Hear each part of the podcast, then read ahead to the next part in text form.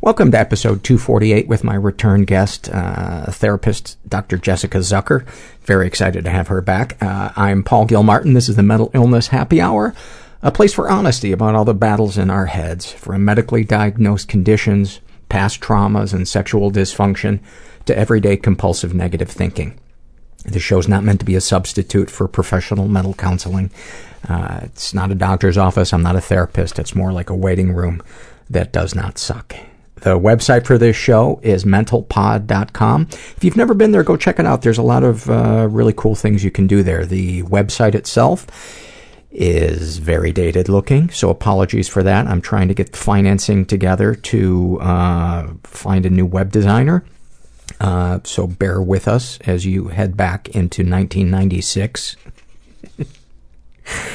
that, that is one of the nice things about having an out-of-date website is you're like, oh, I remember 1990. Uh, so enjoy that. You can fill out surveys there. You can browse the forum. You can read guest blogs, or you can just wonder at how, in the name of God, somebody can have a website that is so horribly out of date.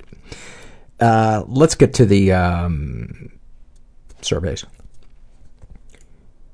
This is a struggle in a sentence survey filled out by an agender person who refers to themselves as, uh, excuse me, sounded like a fart. That was actually the arm of my chair farting. This is, oh, I still want to go back and erase that. I'm a terrible person. This, this is filled out by an agender person who calls himself um, Allied Master Computer.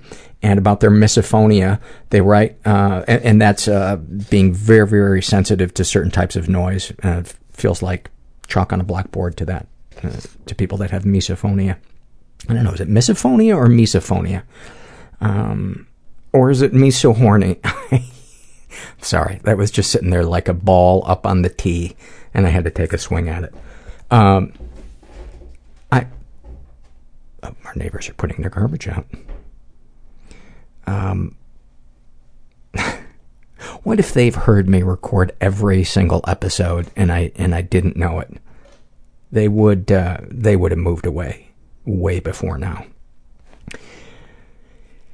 Anyway, Allied Master Computer writing about their misophonia. Uh, why whistle when you could just punch me in the mouth instead and it would probably be more comfortable for the both of us?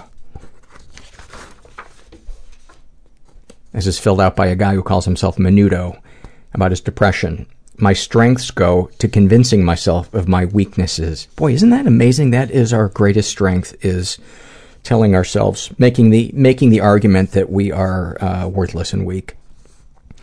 It's like we have an inner Neidermeyer. Um, go rent the movie Animal House if you don't understand that reference. About his anxiety, he writes, I'm all right. I like the fetal position. Why do you ask? Uh, Cullen, uh, who's a teenager, writes about his PTSD. The emotions of the event run through me like a stampede, and I am ready for an attack. In a snapshot from his life, during a flashback, I snapped the top off a, uh, the top of a can off and almost cut myself with it, but I realized that digging metal into my veins wouldn't make my problem go away. It would just cause more problems.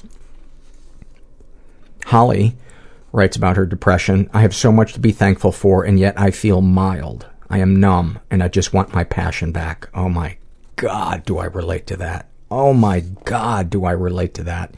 I know I say that a lot, but when you guys really nail what I experience, it really helps me. It really helps me. Um, we so easily get into that place where we think we're the only ones. You would think a guy who does a fucking podcast where the tagline is "You're not alone" would forget that would never forget that he's not alone. Do you like how I beat myself up about beating myself up? I'm getting very meta.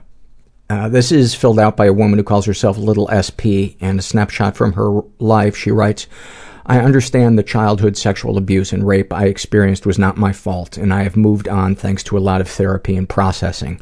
What continues to drag me down are my sexual fantasies. I would never act on them. In fact, the thought of doing such in real life makes me feel physically sick. I know that fantasies are out of our control, but the thought that my fantasy would put me in prison creates an enormous conflict in me. I feel sick and disgusting. And, uh, you know, I'm going to do my old soapbox. If you are not hurting anybody, that's that's all that matters. If it just stays in your brain. Um, this is uh, filled out by Kay, a guy who calls himself Kay, and a snapshot from his life. He writes, Nothing better than waking up at 4 a.m. in a cold sweat, shaking, then taking an anxiety med, becoming worried that it's not working, getting more anxious, and then puking up the anxiety meds. Yes, I scooped the pill back out of the puke and put it back in my stomach. Yes, gross, I know, but I only have five left. Fucking love you guys. Fucking love you guys. Uh, this is by Juniper Annotations. She's a teenager, and about her depression, she writes, My depression feels like caring about everything and at the same time nothing. Snapshot from her life. I have uh, an eating disorder not otherwise spe- specified, and I am very overweight from constant starving for months and then eating again. I am currently in one of my longest starving periods, and I am losing weight rapidly hiding uneaten food, cutting myself when I go over 700 calories, and no one knows or would care because nothing looks like it's wrong. I have a feeling this might develop into anorexia, and I'm happy about it. Thank you for sharing that, and I hope it doesn't. And if it does, I hope you get help, and don't try to do it on your own. Um, and this one, I fucking love this one. This woman calls herself Six Piece Chicken McNobody. Hall of Fame name. Hall of Fame name. Uh, about her depression. Uh, like when it's gray and humid outside, but still too chilly to not wear a jacket, but it also refuses to rain and is just a steady stream of gray everywhere, and all that just inside your skull. Oh, she's good. She could turn pro, I think. About her anxiety, if you are relaxed, you're forgetting something, so stress about that, idiot. she would make a good guest. About her anorexia, restriction is responsibility, pain is pride, wooziness is winning, you're doing great. And about her PTSD, I hear a sound, catch a scent, and it's happening again, right now, and no matter how many times it plays out, you'll never get out unscathed. And then a snapshot from her life. Me. I think I have an eating disorder. Mom. You're too heavy to have an eating disorder. Me. I think I have an eating disorder. Doctor. I don't think so. Here's a chart about uh, BMI, uh, body mass index. You can keep that. You should probably be exercising a little more. Me. I think I have an eating disorder. Friend. No offense, but I don't think you have the body for that to make sense. Psychologist. Do you think you have an eating disorder? Me. No, I don't think so. My God, somebody does what I've been doing. There's shame. You have boundary issues. I feel guilty for hating my mom.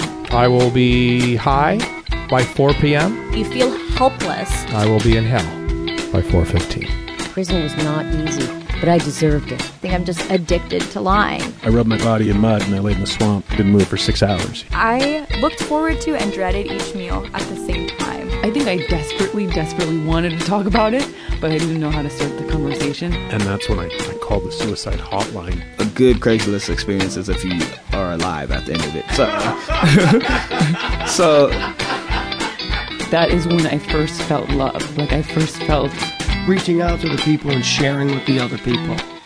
Um, this intimate connection where people do stuff for each other without wanting something in return. Yeah, I just I surrendered. I think I was 28, and that was the first time I ever experienced that, and it was amazing.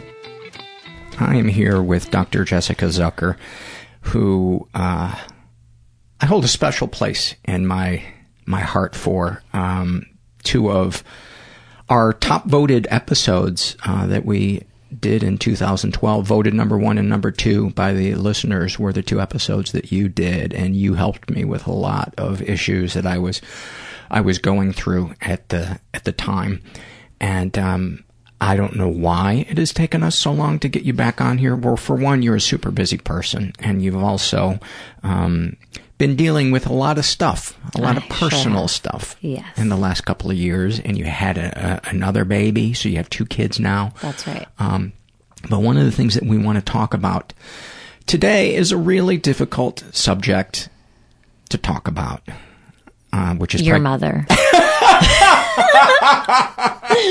Let's not talk about me. Ugh. I've just talked about it so much. We uh, we're going to talk about we will talk about my uh, my mom later because one of the uh, things I, I tweeted out was that um, do you have any questions for me or for uh, for Doctor for me to ask Doctor Zucker or for Doctor Zucker to uh, to ask me and um, uh, uh, specifically uh, questions for you around pregnancy loss. Um, before we started rolling, um, you were hemming and hawing. Um, talk talk about why you're hemming and hawing about talking about. You know, I've written extensively since my loss. So that my loss was exactly three years ago this past weekend, and it was a 16 week miscarriage. And, um, you know, it, soon after the loss, I wrote safely, I guess, about the politics of loss and sort of how our culture deals and does not deal with pregnancy loss. Did you write it in, kind of in a third person? Exactly. Yeah. I was kind of, I kept my distance there. And then last year, um, I wrote a New York Times piece that where and I initiated this hashtag campaign I had a miscarriage and in that piece I revealed all the details of my story and then part of the piece was really a call to action for us to sort of own our stories and you know investigate this cultural shame that we seem to have around pregnancy loss uh, and I would even go so far yeah. as to say ignorance or indifference. I'm sure you're right, and and I don't know if it's in part because it's a women's health issue, and so one might argue that a lot of women's health issues are sort of eschewed or you know kept in a closet somewhere. Um, well, if we men can't control it, why would we be interested in it? if we can't tell you what to do about it, why would we be interested in it? Well, it's interesting because I actually think that if men had miscarriages, yes, the conversation in our world would be so different, right? We, we have had some very powerful episodes on pregnancy loss. Uh, we had one with uh, uh, Jillian uh, Sacheret, who um, it was, or was it Gillian? God, I always forget uh, how to pronounce her first name, but um, it opened my eyes Mm. to not that I was indifferent to it before, but when you hear the details of it, it you feel it in a whole in a whole different way. And when you hear the statistics, I mean, I think that in part, it's interesting you're choosing to use the word indifferent. I think until we are a statistic, we often don't worry ourselves with the statistic. And then once we are one, I mean, hopefully it sort of creates some you know, urging to action, or at least for me it did. Sort of like, wow, this is incredibly compelling. One in four, one in five pregnancies end. So what are all of these women feeling? Why are they blaming themselves? I mean, That's the part that I had no idea. Yes, a, a um, recent NPR piece, uh, maybe several months ago, it came out. Um, you know, underscored that a majority of women blame themselves, um, feel some guilt, and have shame around pregnancy loss. Why? What is that? So that I, I'm that makes me um, enraged and and worried, and bewildered, really. Um, Did you and blame concerned? Did you blame yourself when you, Not when at you all. experienced? And that I That's mean, pretty amazing. Yeah, it didn't occur to me to go there though. So I had a healthy son already. And so when I started spotting, I mean, I knew that something was, you know, about to happen that was horrendous or just at least really unfortunate. Um, it didn't occur to me that it- had to do with me, my behavior, or my body. I just assumed that something was wrong with the baby. So, I mean, luckily for us, um, you know, I did bring the baby in and the baby was tested. And within two weeks, we found out that she had a chromosomal issue. And that helped us really make sense of this trauma because I think without knowing why women and families are left even more sort of bereaved or and it's not more but you know just more confused and even more afraid to go on to get pregnant again of course So did you you knew that there was a chromosome issue before you miscarried? no no because so so I was 16 weeks pregnant. I started spotting on a Tuesday. Tuesday When- is the best day to start spotting. Right? I mean, Yeah. that's what I was thinking. Cause usually want to ha- spot midweek. I mean, Wednesday's ideal, but if you're if you got to push it to for Tuesday, social media, it would have been, you know, it's it's best to start on a Tuesday. I agree because the weekend I would have had no attention, right? Um, yeah. So and but I went to my doctor. The baby looked great. Everything was fine. Wednesday I went to work because my doctor said it was fine. I felt well enough. And then when I was driving home from work on Wednesday evening, I started having what seemed like true contractions. And there's just that's very unusual to have early contractions at 16 weeks. So I was concerned, but my friend who's a midwife came over and checked the heartbeat, still was fine. I didn't sleep that whole night. I was in like, I was roiling in pain.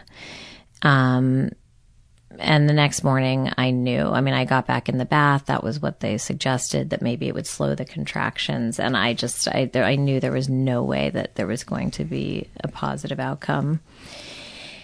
And then my son went off to school. My husband was at work and I was trying to get myself dressed to go to the doctor uh, again. And, um, and then the baby came out when I went to the bathroom. Yeah.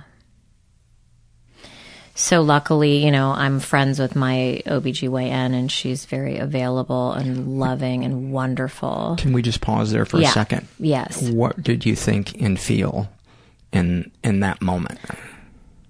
I have n- well, so what happened right before? So as I was trying to put my pants on, I had what almost feels like sort of like a panic attack. I was sweating and it, I felt this kind of dizzying anxiety, and I'm I'm not somebody who experiences that normally, and what I didn't know then, but what I know now is that that was what's called transition. So like I was about to give birth and I didn't know. Um, I screamed so loudly that I'm surprised that my entire house didn't shatter. And I was on the phone with my stepmom. And What was what was this? If you could categorize Yeah. what what emotion was behind the scream, what, what I was in- so fucking terrified. I've never even heard of this happening. Like I, I was like, I mean, she was just. I mean, because I, I think I heard a pop. I know I heard something, and that was that my water breaking. I have no idea. Like now, it, it's just hard to like really sort of know those details. But I she was dangling from my body oh my god! like above, you know, the toilet bowl water, and I'm home alone. I can't imagine how terrifying. What? I can't imagine how terrifying that must be, I and sad. It was so intense, and of course, like I couldn't help but well, I didn't know what to do. So, I mean, you go, I went straight into action because I mean, what the fuck? Like, do you tuck it back in? I mean, what the fuck do you do? No, um, Do you waddle to the end of the driveway? well, that's the thing. My stepmom was like, call 911. And I, I'm not having like these huge firemen running through my house with this baby between my legs. I mean, it was just insane. Jesus. So I texted a bunch of people, including, of course, my OBGYN, and we got on the phone and she walked me through what to do. And so, I mean, I have to say, like, yes, it, it was horror, but I couldn't feel my feelings yet because I, you know, sort of like being in the wild, you know, like Were a adrenaline charged? yeah, you mean, shaking? you just you have to fucking survive, right? It's like what is going to make it so that I don't die right here, right now? Like this is I've never heard of it. Whoa, I've never heard of anything like this. You know, it's so unusual. Now, what, what, what was unusual about because the baby was hanging, or Well- because I mean, because you were aware that there were miscarriages, Of course, and- but a majority of miscarriages happen within the first trimester. So normally, you know, they take place within the first 12 weeks. oh, and so at 16 weeks. So at 16 You thought- weeks, I was two weeks away. Well, yeah, two weeks away, I think, from having my amnio, which we would have then found out the chromosomal problems at that time. Um, yeah, and and at least most of the stories I hear, women go to the doctor for their regular checkup, and there's no heartbeat, and then they have to plan the D&C and get you know the the fetus out and the placenta out. I've never heard of any. This is like documentary style. Like I just like feel like I should have been where wa- where was I? How did this happen? So she coached me beautifully over the phone. You know, I had to go get scissors. I had to cut oh the cord. So I had to cut the cord, and it's like, okay, you cut the cord, and then I'm holding my baby. My she's not a baby, but she's this thing. And I did study her for a minute. It's like, what do you? Who are you? Like, what do you look like? Do you look like your brother? How is this possible? I mean, I, how is this possible? I can't imagine how surreal that must have been. so surreal and but then this then so you know again each moment had its own horrific turn i guess. Once i cut the cord i hemorrhaged. So you you you can't stop bleeding until the placenta is out. So when i cut the cord i put the baby you know on a towel but then i couldn't get up from the toilet because i couldn't you don't stop bleeding like literally you don't stop bleeding so that's why i texted And just bleeding out of the cord. yeah Okay. and um i think yeah because it's the the placenta is still there so it's sort of like your body doesn't know to stop right so i texted a bunch of people because i think there was a part of me that thought i could easily you know pass out um or just not i mean how was i to get anywhere? And i needed to get to my doctor's office immediately. So my husband of course came home and then And, and Siri is of no help in that. could she she could come pick me up. That would have been that's such a good idea. You are going to make this app for 16 week miscarriages when you cut your own fucking cord in Laurel Canyon. Perfect. Siri is going to come and hold the baby. Oh my God, only you. Um, so, and then, you know, of course, we, so we had to bring the baby in a bag, um, you know, to my doctor's office so that we could test the baby because, you know, it was, she, I mean, we wanted information. I don't know. Do you really want these other details? Because it just gets gorier from I here. want you. I want you to talk about whatever is, uh, whatever you want to talk about. Whatever is the most helpful to people listening. Um, Well, that's the thing. So I, you know, for people listening, this is pretty uncommon for this type of thing to happen. So anyone who's hearing this shouldn't be afraid that this is a typical miscarriage. It most definitely isn't. Um, in retrospect, you were uh, our sound just uh, had a funny thing there. You were saying in retrospect. in retrospect, uh, I, this sounds sort of strange to say, so I'm pausing, but I think this happened to the right person, if that makes any sense. Meaning, so I'm a psychologist. I specialize in women's reproductive and maternal mental health, and I've, I've been working with women struggling to get pregnant, stay pregnant, and experiencing, you know, late term terminations because something's wrong with the baby, stillbirth, and then, you know, postpartum depression and, and all of that. So, in some ways, I, I mean, inevitably, it enriched my work in a way that I could never have envisioned. Or Like I like to think of it as horrible graduate school. right, I should get an honorary degree. What is it called? I'm not going to tell you what the medal Baby looks like. falls from doctor. Does that go after or before the PhD? I like that. Oh God. Yeah. If we can't laugh about it, what? I mean, what? Well, you what are we cry going to do? forever. And you Cry cried for a long time. it it it was so interesting because um yeah the emotions were circuitous and i've been talking a lot about that in my interviews about the the cards that i just created for pregnancy loss and so there is nothing linear about this type of grief maybe not grief in general actually but I was but- just going to say. right? So it's like, and I, a lot of my patients, you know, are prone to judging their grief And their process. and yeah. the process of it. It's like, why, why did I feel better last week? This week I feel like shit. Why did I laugh yesterday, but today I don't want to get out of bed? And I gently suggest, why? What's I don't. Why not? Because we want to we want to be quote normal. You know but you mean? are. But it is normal, and that's the whole thing. It's like But I think we have this preconceived notion of, of what normal is. That, it, Right. that, that it's linear, it's progressive, Right. it's clearly identified, it makes sense. Totally. We're in control. well, and that people want to quote unquote get back to some happy thing that that our culture Get back to the is. mall.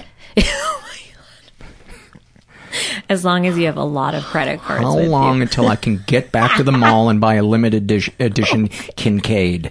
That's that's all I want to know. No. See, so that's the thing. You could go shopping one day and the next day, you know, want to kill yourself. So nonlinear grief.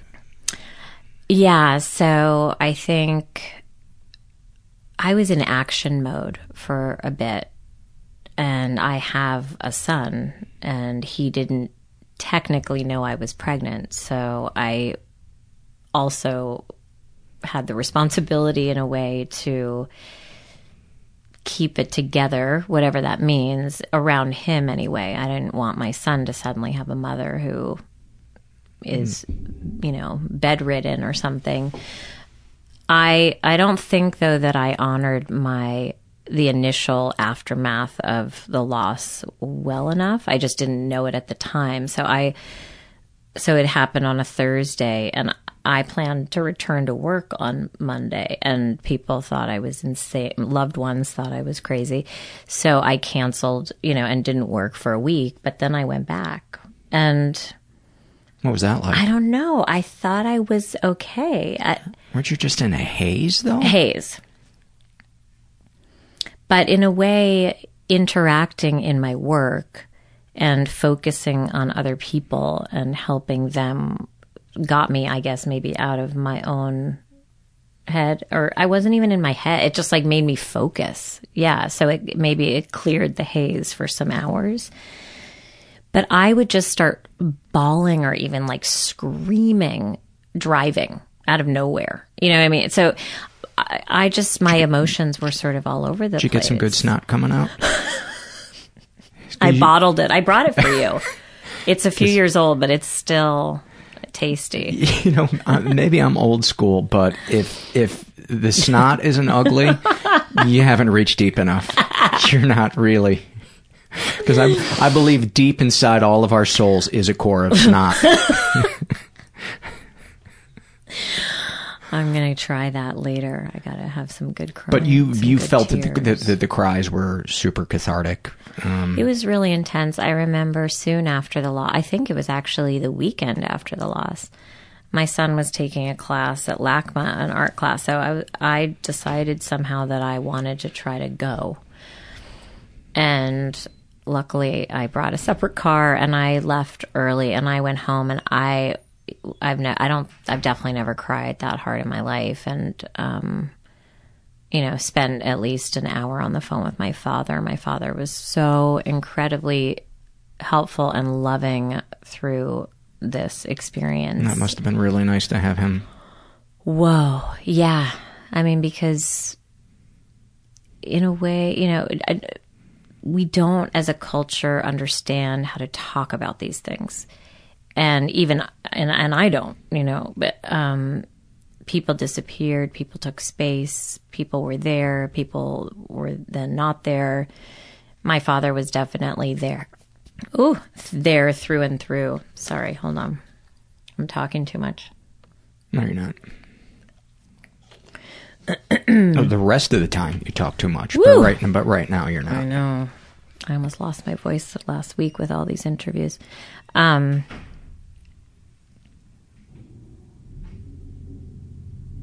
Your father, and in, You know. in what way was your dad supportive? Because the, the most common email I got from people that the tweet, you know, when I Hmm. tweeted out I was going to be talking to you about pregnancy loss.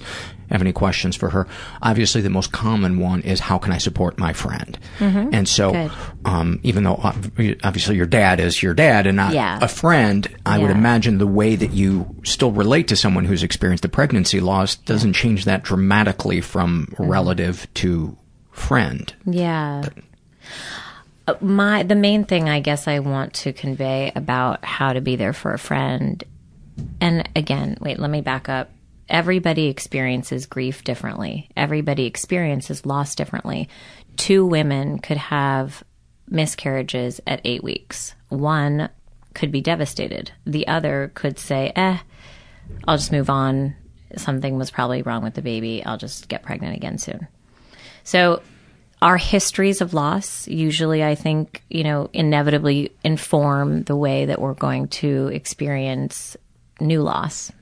Um, so, I think, in my case, that people being consistent would have been incredibly powerful. Consistent in what way? So, in our culture, we are used to showing up for people when, let's say, grandparents die. Hopefully, they've had a long and meaningful life. We know the rites and rituals around this kind of loss. So, you go to the funeral, or you send flowers or food, or you show up. And then, unless that person was incredibly connected to that grandparent, let's say, people don't really ask about it a month later or three mm-hmm. months later, definitely not a year later. In my situation, I would have appreciated people checking in randomly over the course of time. So, you know, it's most people are uh, advised to wait a few months after a miscarriage, after a D&C, to get pregnant again. So I think four months later, I got pregnant again. And I've never been so terrified. And to be in a body terrified for 10 months, that's, you know, what a normal pregnancy should be. Um, that's unreal. So I think again in our culture we focus on ah, but you're pregnant and you it, everything's healthy and that's great and you finally are getting what you want and it's a girl again and blah. Yes, that doesn't mean though that there aren't a lot of feelings, particularly pregnancy after pregnancy loss. You're going to have so many feelings potentially in that pregnancy. But uh, you know, I'm I've connected with so many lost moms across the world at this point and a lot of my friend new friends have had stillbirths. And so let's say they gave birth at 38, 40 weeks to a dead baby. Even when they go on to have a healthy baby, they don't want to forget that baby. So for us as a culture to just dare ourselves a little bit more or to muster some courage or even just some plain empathy to say, how the fuck are you? I'm not going to assume I know how you feel. You know, just it's mm-hmm. simple. So it's like everyone's so consumed with this phrase. I just didn't know what to say. How about saying that to the to the person? I'm I'm really anxious right now because I I love you and I want to be here for you, but I don't know what to say. Exactly. If somebody had said that to Great. you, what would you have thought or Wonderful. felt? I would have said I wouldn't know what to say to me either. Because we don't know. Did hugs feel good? I think so. I don't even, I don't remember exactly. I, I think I just, my body just felt, I went through a lot because when I got to the doctor's office and was required to take my pants off, of course, um, a blood clot the size of a balloon, you know, came out and splattered on the floor and the walls and whatever. And I was hopeful that was the placenta. But my doctor, you know, took a look and it wasn't. And so then because of the It was a blood clot. yeah. Okay. Yeah, because of the amount of blood and I was like had towels and whatever. Um so because of the amount of blood I had lost, it was either basically I wait for an anesthesiologist and have a medicated D&C, but that would mean having a blood transfusion. The other option was to have an unmedicated D&C, do it right now, 15 minutes of fucking, fucking pain, but then it's done and I would stop bleeding. You know? So I, you know, at that point it was sort of like, well, uh, I mean, I didn't want to wait and keep bleeding. I definitely didn't want to have a blood transfusion if I didn't have to. And I figured the pain I had just been through was so damn intense. Let's just get this done. Right. so that happened. That's a hell of a 24 hours. That was, yeah. Yeah. That, like, there are certain aspects of my memory that will never be, will never fade fully like that. You know, like the sound of the D&C machine. Right. So my husband, I, I had him, he played music in my ear and I just like wept, like staring into the eyes of my doctor's nurse because I love her. And I was just like, you know, this is fucking unreal because it, I mean, every, every part of it. You're tugging out the placenta. So that's like the last of my connection with this person, non person. My baby just fell out at home. I'm hemorrhaging. You know, I mean, it, it, it I've never, I, I it's just, un, it's, it's surreal. So once the D&C was done, and then like smelling salts and things, because I had lost so much blood, and um, and I, you know, I bled for a really long time. Um, but then I made my way home. We took pictures of her to have. Um, yeah, I mean, it's interesting talking about this because in a way it feels like so long ago you know, but it happened to me. I forget that, I think, sometimes because I'm so used to in my work focusing on other people. and at this point, I've written so much about it and have been so public about it, but it's different to actually sit with you and talk. Yeah. I'm so sorry that you had to go through that. I mean, it's just um... harrowing, right?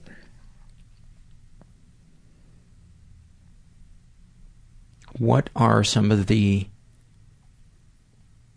things that people say to someone who miscarried mm. that aren't the best yeah. things to say? Yeah, that's a really important question.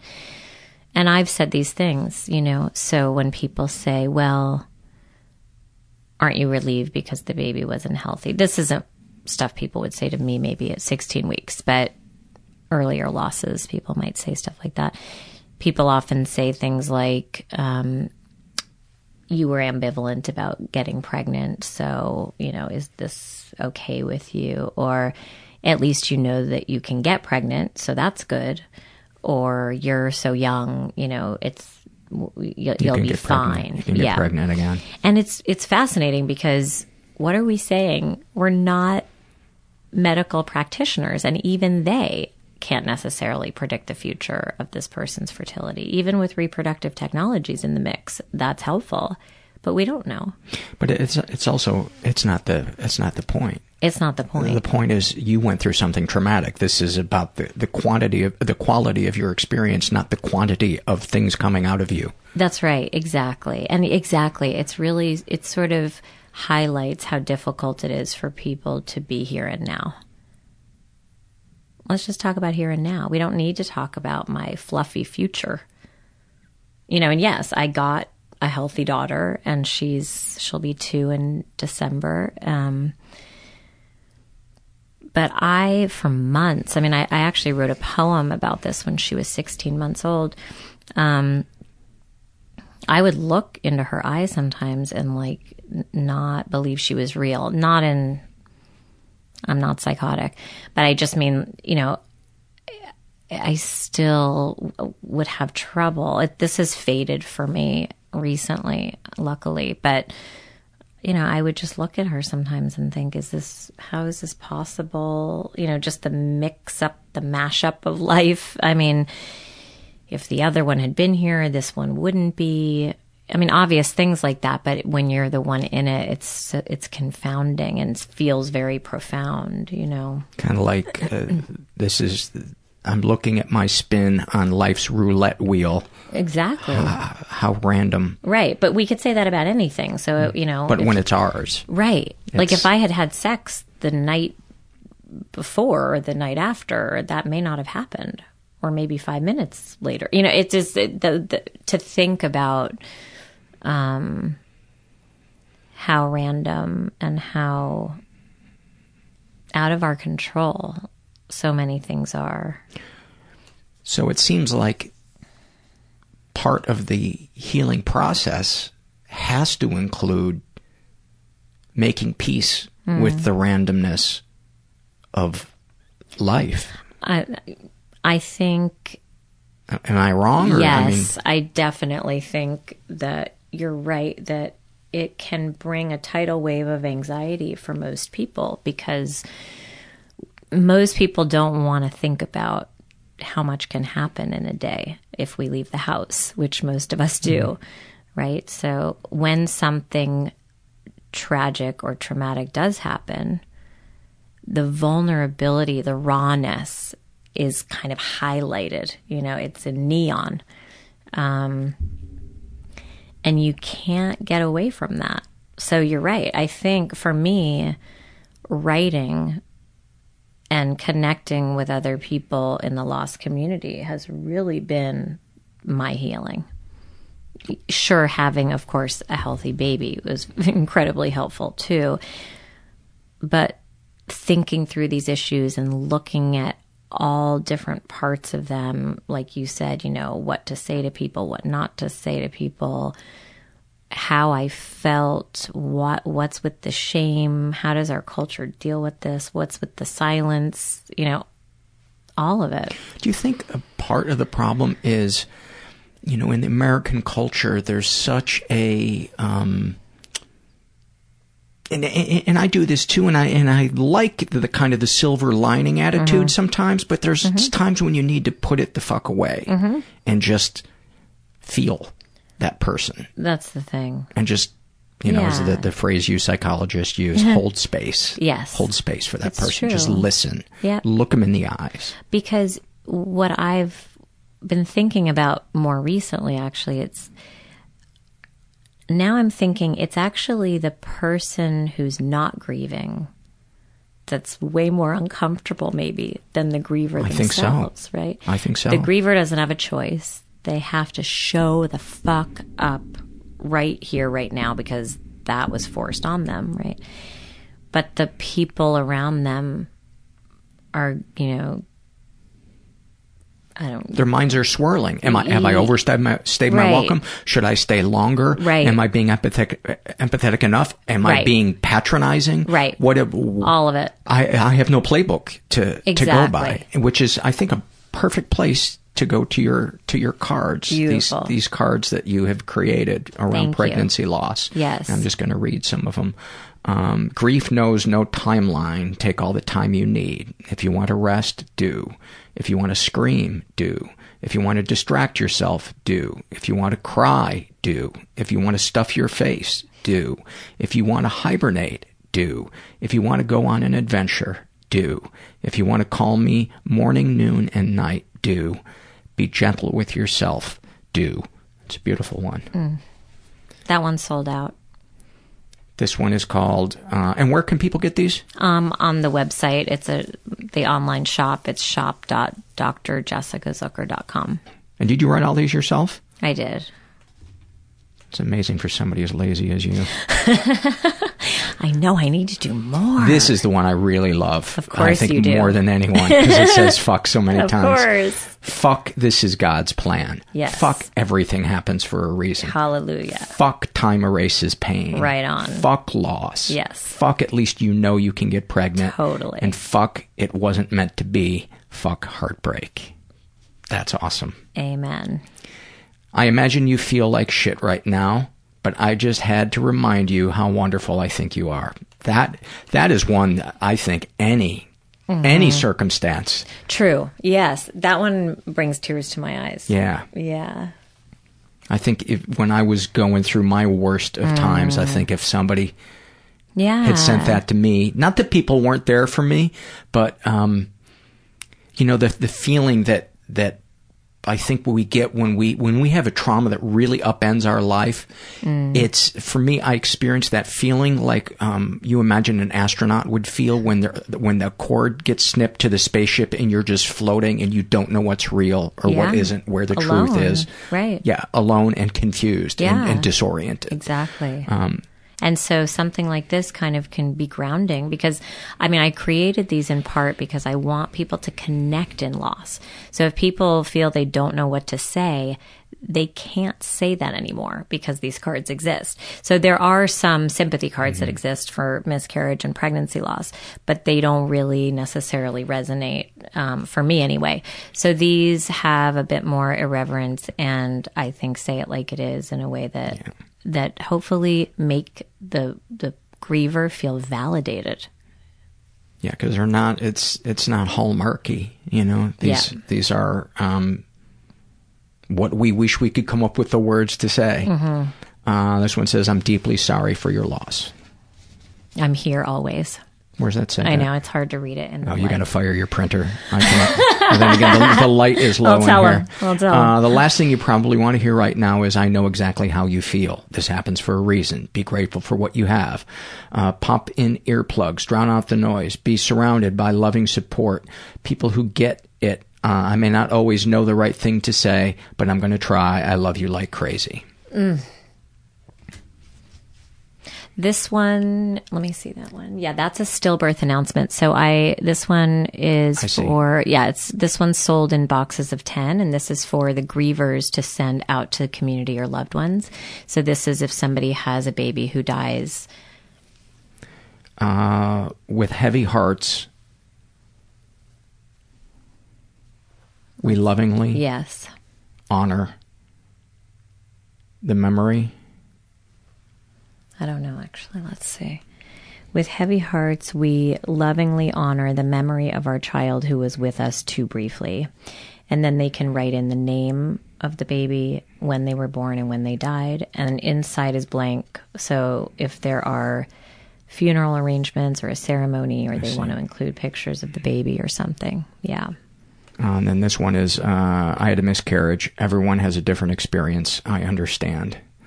Um, and so this is somebody who has had a miscarriage to to say, hey, Precisely. I'm in this horrible club that that, Yes. we're, that we both. Yeah, it was a way I wanted to continue on the hashtag um, because with the New York Times piece, I had launched the um, that campaign. But I also love the idea that some people don't ever talk about their miscarriages, especially women of other generations. But I love this card because it's basically you can come out of the closet too right then if Mhm. you're wanting to, or if that friend didn't know you had had one. It's like you are so not alone. It is so comforting when Right. somebody. I had this moment where I read a thing on stage about the the stuff that had happened to me, and I thought I was Hmm. going to be fine reading it. It was, it was for this thing called Taboo Tales, and I thought, well, you know, what's more taboo than talking about incest? So I read this thing, and it was nothing that I hadn't shared with anybody before, but all the people I'd shared it with before were close friends, people in my support group, therapist, my wife.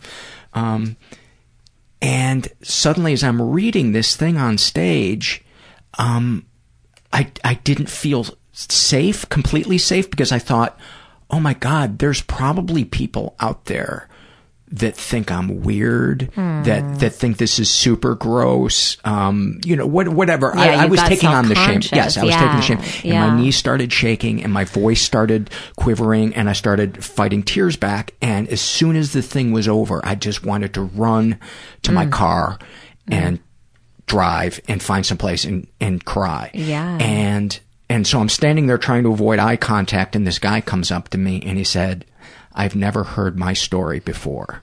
Mm. And it was like uh, an angel had descended Whoa. from the heavens. Wow. And I just, uh, Mm. I just hugged him, and he held me, and I and I just sobbed, Oh. and it was so. I thank God for that person, and I felt like And he for you. Yes. Um, but That's so honestly, in that moment, he was there for me. Yeah. I was a, I was a total mess. I mean, yeah, he- but I mean, I was- think though you you can't know what that did for him. you were the one true. with emotion because That's you were true. up there. Let's put it this way: I was draining him at that moment. I didn't give a shit about him. exactly. But I mean, putting word when somebody is brave enough to share, it helps countless people. And the fact that he came up and told you that is so beautiful and so, you know, unusual. And I immediately went from regretting doing that to being so grateful Exactly. that Yeah. that I was like, oh, okay, Yeah. this this wasn't, you know, doing this thing wasn't wasn't a waste of Not at all. of of my time. no. Um, No, I think sometimes when we're brave and we put ourselves out there, and I, I've found that this with, you know, a lot of my essays, because I vow that I will never read the comments, because people will say the meanest things, even when you're talking about your broken heart. And so it takes a certain fortitude, I think, for you as a performer, for me as a writer, to to just go for it you know, with the hope like- of yeah. your own healing and also with telling your truth, with, with sharing your stories. And in, invariably, I think we, we do help others by opening up like that. um, which leads me to my next question: Where are some places that you connected with people, Mm.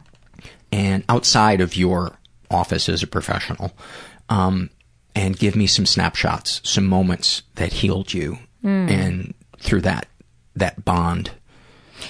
Well, interestingly, so my loss was on 10, 11, 12, so October 11th, and Pregnancy Loss Awareness Day, Pregnancy and Baby Loss Awareness Day is October 15th. So, although I had been working with women who had lost pregnancies or had to terminate pregnancies because th- something was wrong with the baby, I, I don't think that that date was on my radar. So, a few days after my loss, I'm on Twitter because I'm just in a haze and trying to not feel, I guess. And here I come across tons and tons of essays and information and resources and people talking about their experiences. People sending it to you, or you No. stumbling across it. Yeah. You know, because it was this this day, this national day, which is which is on Thursday. Um and immediately I felt less isolated. Um because it's one thing to know statistics. It's another thing to have friends and people that you know who have gone through it. And then it's, for me, yet another thing to actually connect with people who aren't necessarily friends and have these conversations about loss and healing and fear and terror and trauma and hope and see how universal these feelings are. I think, are. especially when it's a stranger, I, I think there's something Truly. super, super powerful about Yeah. it. Do you think it's because it's not complicated by anything outside of that issue that it's just so pure? Hmm. For Yeah. for me, it's really Yeah. it's really um, maybe because I have a fear of intimacy. It's so Mm. beautifully self-contained into that issue and that conversation that the selfish part of me doesn't have to worry about. Oh, am I going to be obligated to go to coffee with this person Right. once a week? Right, or right, it's just a it's a it's a nice little self-contained inter interaction. Yeah. Um, no, it's true. I think in friendships, we're all probably prone to caring and worrying about somebody else's feelings as well. So I think like friends who were pregnant at the time, for example, I wasn't going to share the gory details with them because I didn't want to scare them or, you know, um, impact their experience of pregnancy. So, yeah, the anonymity, I guess, or the yeah, um, the sort of lack of having to then follow up in in these sort of mundane ways was really important for me, and continues to be. I mean, I have met such incredible women over these years, luckily, um, who are who live everywhere and write extraordinarily well about these important issues. So for me, my I, I have found transformation in trauma through my writing and through these connections. And so the cards are sort of an extension of that. So, as I said before, at first I was writing from a distance. I was writing more about the politics of loss. And then I got closer to myself and became more personal and shared my story. And then I worked with an illustrator. We did an illustrated piece. They're fantastic. Oh, did you see? Oh, yeah. yeah. Oh, good. Yeah. Yeah, so we did one that was what Tell to the tell the yeah tell the listener what it. Oh yeah, what it it's was called. um, this one was on Modern Loss, and it was also on Bitch uh, magazine, and it was called "What to Say and What Not to Say After Someone Has a Miscarriage." And basically, it was just bubbles of like, "Don't say this," "Do say this," "Don't say," because I feel like you know, not everyone's up for an essay particularly about this topic. And I thought, wait, why not help kind of create a go to guide for people who don't want to read these these intense stories? And then so the cards then felt like a perfect next step because they I wanted something that was concrete but obviously incredibly meaningful um, that can be a way to connect after loss because so many women are talking about feeling alienated, feeling undersupported, feeling alone, feeling isolated, thinking something's wrong with them. Receiving one of these cards, or, you know, th- there's another card here that's about, um, you know, being pregnant after pregnancy loss. And who wouldn't want to receive that if, let's say, they had a stillbirth? Okay, so they give birth to a baby who's not alive at, at you know, let's say 40 weeks. And then they're pregnant again and in that body. And so to get a card that just acknowledges which which says, "I know how hard this must be for you to be pregnant after your loss. I understand that you're terrified. I'm here for you."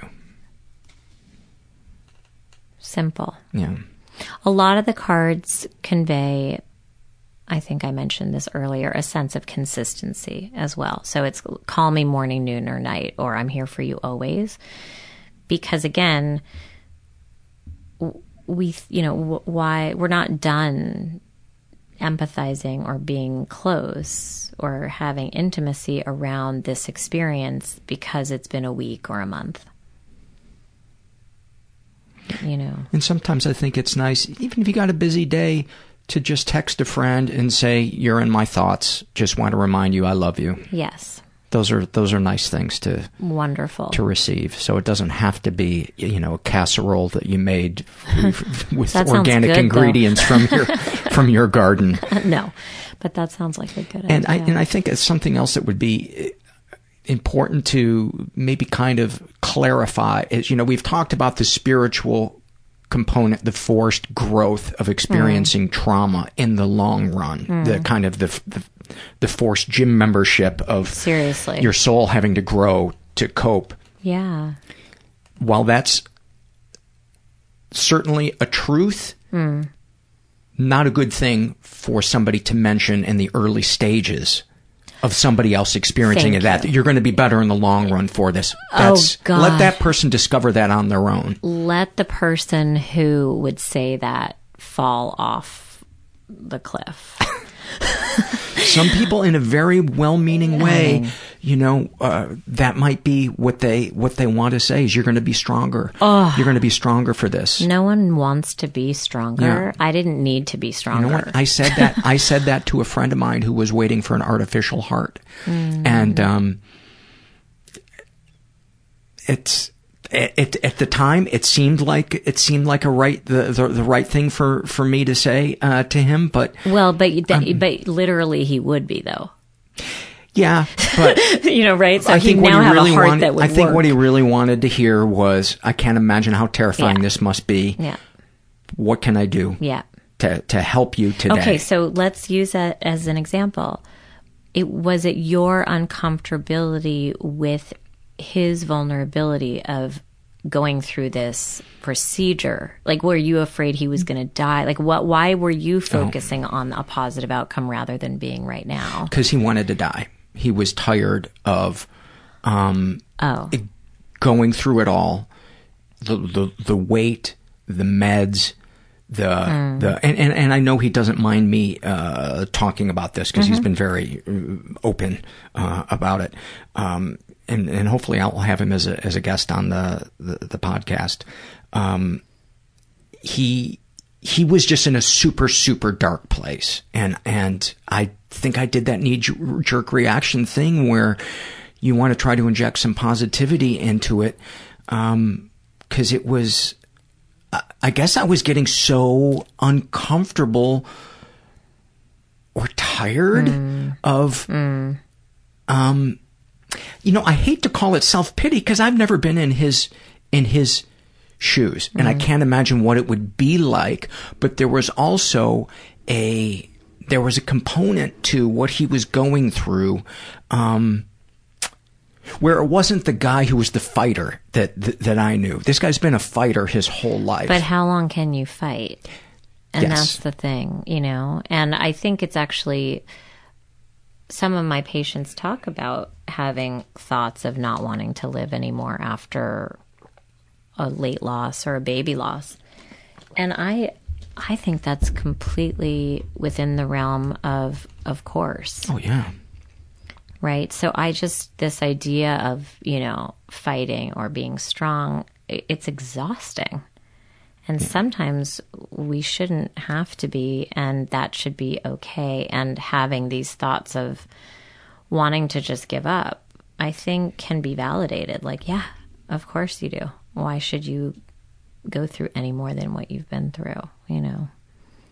So maybe it would be safe to say that just give them love and empathy and be have your ears open Mhm. and hope that Yeah. silently hope that one day they they see some silver linings Mhm. to the awful thing that they that they had to to go through. Yeah, Does I mean, that, does I- that sound fair? Yes, I think life doesn't let us not do that. What does that mean? Meaning, I just got lost in your double negative. yeah, I mean, because meaning so much happens over the course of our lives wonderful things, traumatic things. And so we can't not try anyway to make meaning, to try to deepen our lives somehow, to try, I mean, Hmm. because we wouldn't survive without Some people seem to do a pretty good job of just keeping their head down and not feeling, but I I think No, agreed, but it just seems like you're missing out on the best parts of life. yeah, and also then you're you're sort of opting for a life so limited that there probably won't be so much joy if you're also not able to experience the dread and the the sadness. Well, then I got a lot of happiness coming my way. That's right. Well, look at you. You make everyone so there's laugh. there's You- going to be a uh, um, You give an- joy. an, equal helping of uh, the opposite of dread. Yes. I look forward to that. oh, I woke up this morning with just such dread in my in my bones. I do almost every morning, and by the time I've been up for like 15 minutes, I'm okay. But that Oh. first 15 minutes of being awake is just I cannot face the day. I cannot. Is there some way I can finagle my schedule so that I can stay in bed longer? And it's not that I'm tired; it's I'm terrified to Of take on the day. I don't know. I don't know. Hmm. Do Let's you want to talk about that? Uh, I don't. I mean, what? I, mean, I is this? Did you feel this way as when you were a young boy? No. hmm I felt dread sometimes as a young boy, but I had friends. Um, in high school, this thing started to get kind of bad, and I and I medicated with alcohol and weed a lot. But I was a pretty happy uh, kid up until about fourteen. I think. I don't know. I did a lot of laying on my back and staring at the light bulb in my bedroom for Mhm. an hour or 2 at a Mhm. time. So, do, what do you do then in those moments in the morning? Do you talk yourself?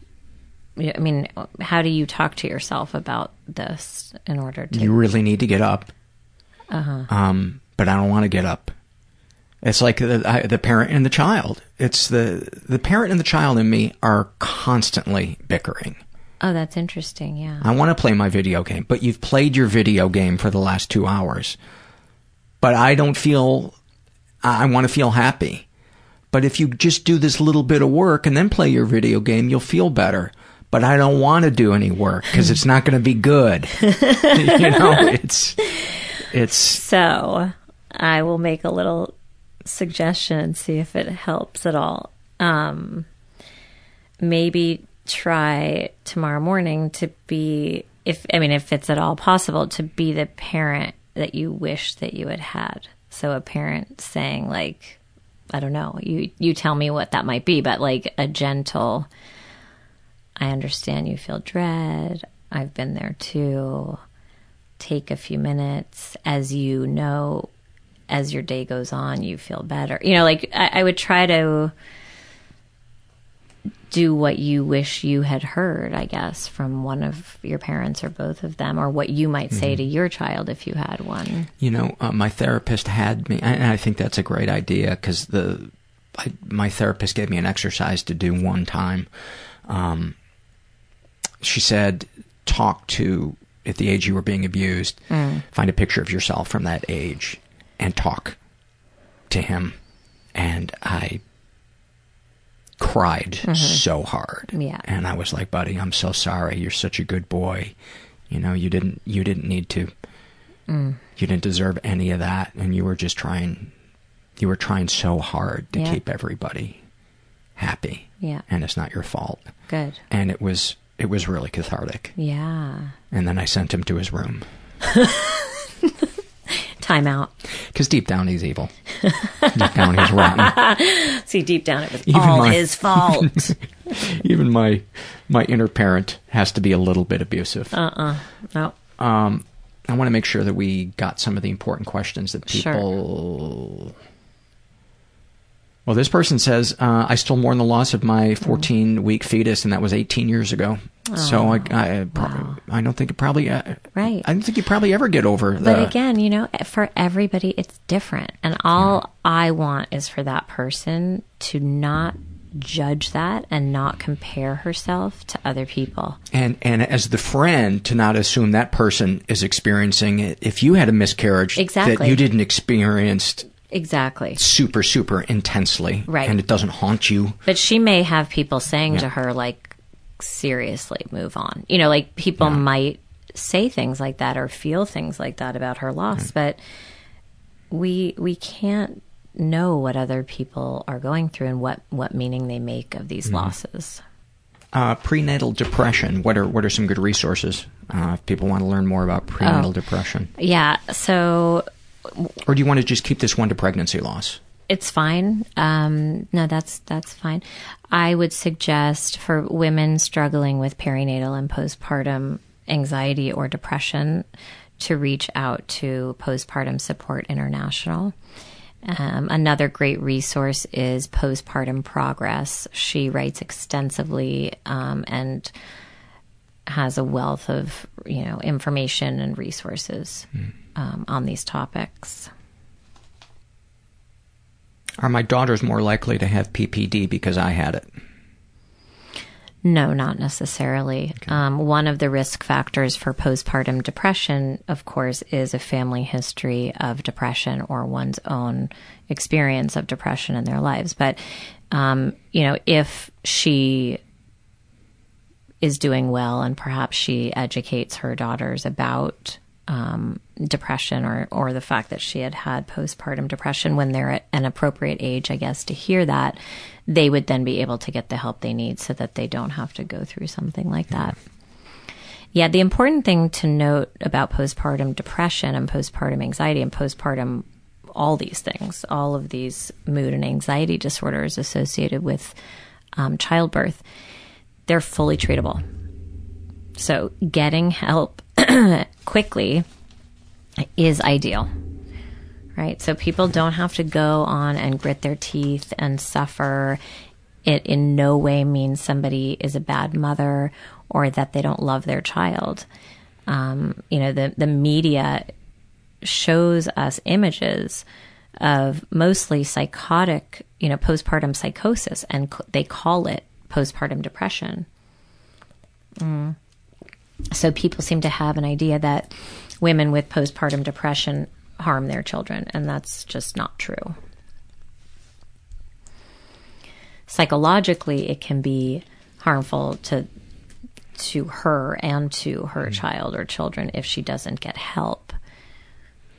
And it's also common for somebody, or I should say, at least not unusual for somebody with PPD to have intrusive thoughts, but there isn't a correlation between those intrusive thoughts and the probability that they're going to act on them. It's just kind of their, their mind playing a, a film festival It ca- that they don't really have control That's over. That's a really great way to think of it. Um, That's how I look at my mind. I think. Have you ever been to the uh, Sick and Twisted uh, Animation Festival? No. It's hilarious. Really f- funny festival they do with really fucked up cartoons. And one day I kind of had an epiphany, and I went, "Oh, that's the, my mind just kind of plays Wow. these films that I don't necessarily have control over, Hmm. and I should just be amused by them instead of thinking that it's a moral judgment on who I am because we don't have."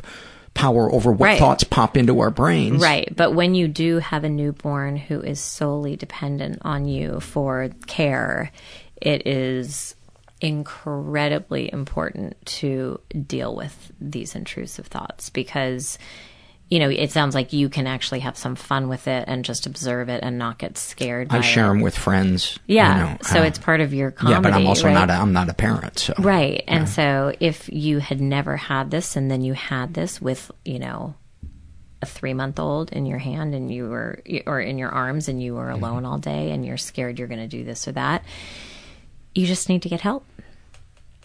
It's there.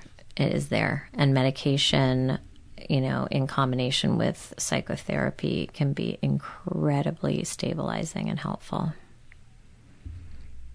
And so that would the the best thing would be if somebody's starting to, if a, a mom with a newborn starting to have intrusive thoughts, to reach out to um, a psychologist or an MD. Definitely. I mean, I would start by, you know, talking to one's partner if they feel they can, because a lot of women go silent because it's so stigmatized in our culture and they fear that the partner and even their family and friends will think that they're a bad mother. You wanted to be a mother so badly. How can you feel this way?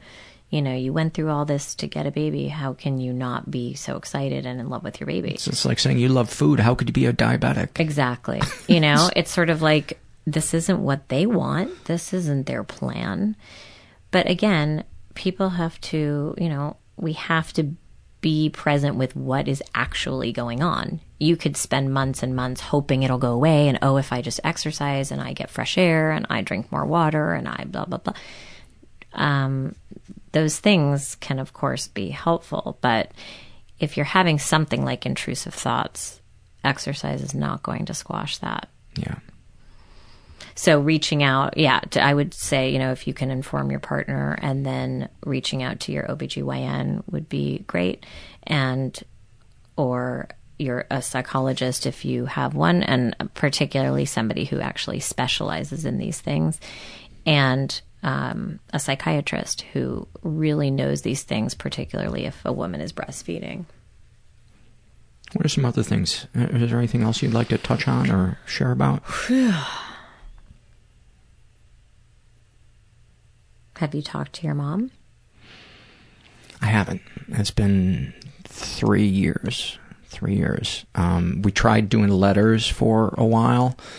Um, I think. I think. I don't know. The last time I talked to you was I did, doing letters. I can't. I can't think remember. so. Um, because I thought, well, you know, m- this feels safer to me than talking to her.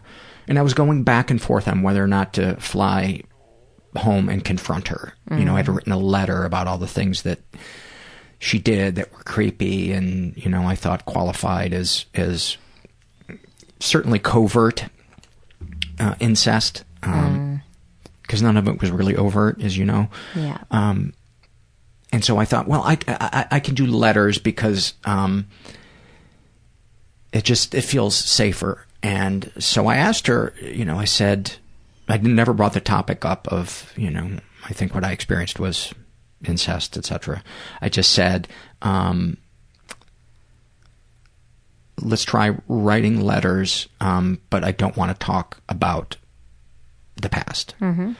And two letters in, she she uh, said, uh, well, maybe a relative of yours um, abused you when you were babysitting. And I hadn't even brought the topic up. I knew that she just, she knew that I was experiencing some type of mental breakdown. And, um, and it just, I just, I felt all of that sadness and all of that, um, feeling overwhelmed come over again. Uh, that oh, this this is going to be fucking complicated, and and I was depressed for two weeks, and I might have sent one more letter, and then she basically said the last letter that that I read of hers, she was basically saying that you have decided to Right. be depressed, that this is your decision to be hmm. depressed. This is your it's because of your your attitude, and I'm sure she didn't completely mean it that way but she's just a sick person. And i just that was my last straw of hmm. trying to to have but i i struggle with the guilt. I'd say when i first cut contact with her it was 80% guilt 20% sticking up for myself and now it's 80% sticking up for myself 20% guilt Wow. but because she's getting older and older i do um and she broke her hip recently so, So you have a brother? I have a brother. Yeah, and yes. he talks to her. He talks to her. Right, okay. And um, and he he and I both feel the same way about her. He, she never did anything to him, um, but so he understands and he supports me, which Mm-hmm. But means he, a he lot wants to me. to remain in contact. He's a very traditional guy, Uh-huh. and he wants his his grandsons to to have a grandmother, uh, or his sons to have a grandmother. Mm-hmm. Um, so uh, I I understand that, but I feel guilty that I don't take care Mm. of her, uh, even though she's financially okay. You know, my dad made sure that she had, you know, she was set up okay before he died. Um, but I do still feel that guilt sometimes, and um, So how do you think? How does the guilt manifest? Do you think in your life? I feel like a bad son sometimes. Um, and I still feel, um, I still feel dirty. I still feel, um, I have sexual fantasies, um, related to the abuse.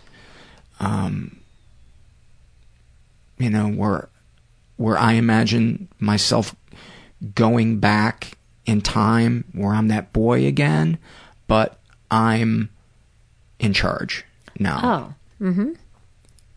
as opposed to Yeah. Mm-hmm. her being in in charge. And it's nothing where where, and I hope this isn't too uh, gross or, or, or graphic, but I feel like it's an important thing to talk about because it causes me distress. Yeah. Um, it's not, it's not. Um,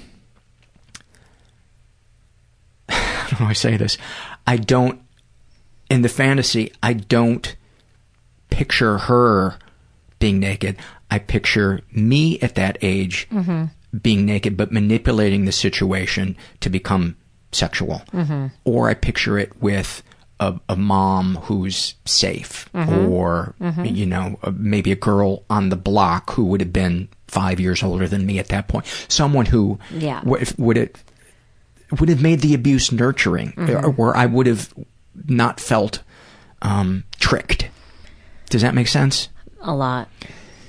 But it it um, I hate it. I hate that mm. that is It's insidious. that that Oh yeah. goes on in my brain. I'm sure. Yeah. And it's most of the painful. Most of the time, I can laugh about it. I'll, I'll share about it with friends, you know, and and I and I'm I'm kind of proud and kind of ashamed that I'm able to talk about it. Um, in a forum like this, but I know there are other people out there that experience the same thing. I get Yes. emails from them. Oh, yeah. They're like, I just woke up. I had a dream that I was fucking my dad, and I'm and I'm totally disgusted and Mm. totally turned on right now, and I just want to throw myself off a cliff. Mm. And I'm like, I understand. Mm-hmm. I understand. I know it's my brain's way of going back in a time machine and trying to Yeah. have exactly. m- make sense of it and take control. and master it. Yeah, I think that makes so much sense. Yeah. And I think it's important for people to just remember that feelings and thoughts aren't necessarily facts. So having a fantasy of wanting to do something doesn't mean you'd actually want to do it. It's a fantasy.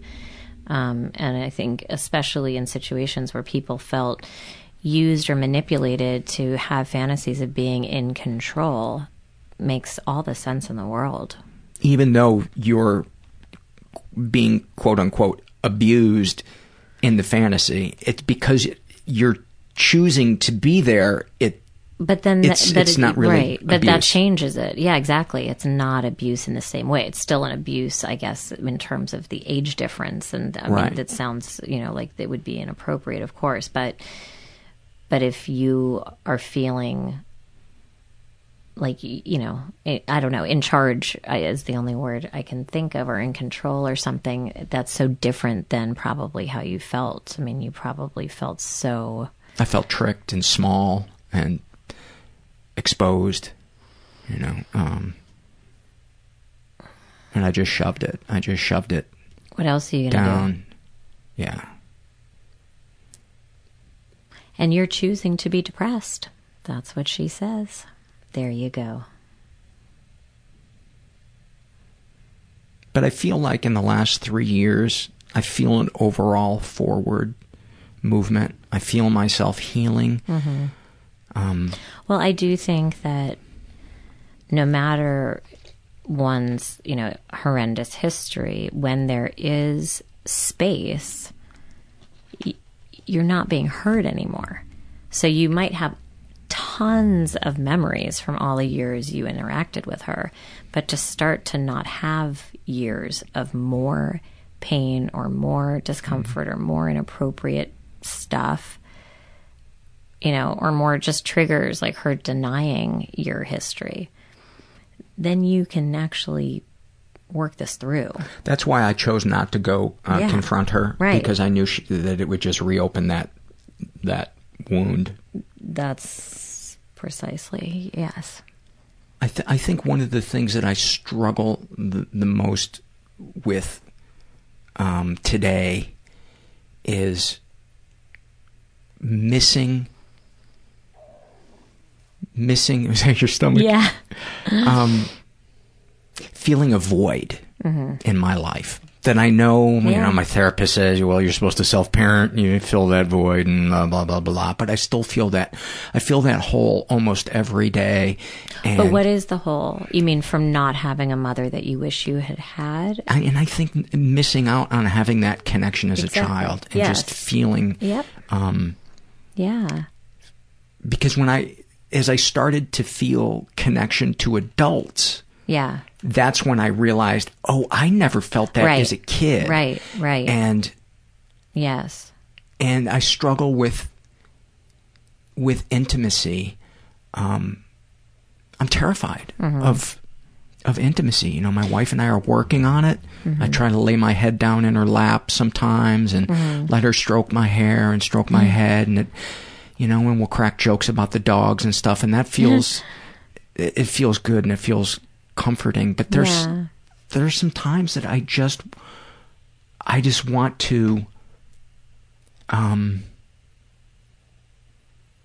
I want to be held and I want to cry, but I I feel like like the tears are in a rock buried Mhm. deep down inside me and they're Yeah. never going to Right. they're never to come out. Yeah. And but I feel that they're there. hmm I find it so interesting because I think in all the times we've talked, you you mention this fear of intimacy, and yet what you're doing with this show and with every single guest is the most intimate thing I could ever imagine. But it's self-contained. Right. It's self-contained. In my relationship with my wife, it's complex because Yes, we've been together a long ongoing. time. Yeah, we have that Yeah. long history. That's right. And I get terrified Mhm. in that. And there's times when Of I just known. shut down. Yeah. Yeah, yeah. To be fully known because she Fully. knows me as, as, as much, I think, as, Yeah. as anybody else. Yes. Um, and my fear of being judged by her is much greater than my fear of anybody else judging me. Mm, right. Because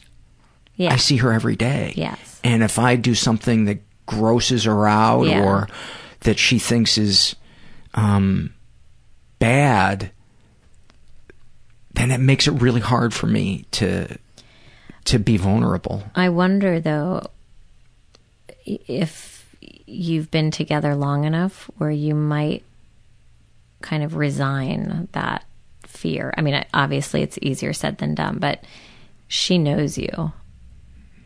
She probably knows all the things that you share on the show and Mhm. and and then some. She hasn't left. She probably That's won't. what she says. That's what she says. But she uh, says yeah, I'm still here. Right. So it's hard to believe her because you don't think you're worthy, I guess, of deep and ongoing connection, but you have it and you've maintained it. You know what? Maybe it is that that I, that I want is I want her to maybe acknowledge those things that the things that I struggle with to say I I know you have low self-esteem because of Doesn't this she? and because of not really um if she does maybe it goes in one ear and out Mm. the other Mhm. but we're we're in um you know we've been going to counseling together and Oh, that's great. that's helping but Yeah. I'm a, I'm a fucking handful you know I'm a fucking handful She loves you. yeah well Jessica thank you so much for for coming um, Thank give- you. It's so good to see you it's so good to see you too Yeah. and um I don't know if uh, the word proud is an awkward u- word to use uh, for how I feel about the stuff that you do, but Mm, um, thank you. you know, when I read an article that you've written or something written about you or like your project with the cards, um, I get that awesome feeling I get with, with certain friends of mine where I'm like, I'm that person's friend. That's so Oh, cool. You are. That's so that cool. is the Yeah. highest compliment Yeah. I could ever get. Thank you so much. And the, the website for uh, the cards is It is shop.dr, drjessicazucker.com. So shop.drjessicazucker.com. Okay, we'll Yeah. we'll put it up when we put this episode Sure. up. Uh, we'll put the link on our on our website. And thank you so much for wanting to honor, you know, that this month, October is, you know, pregnancy loss and baby loss uh, awareness month, but then October 15th is the actual Remembrance Day. So it's really wonderful um, that you're including this in your show.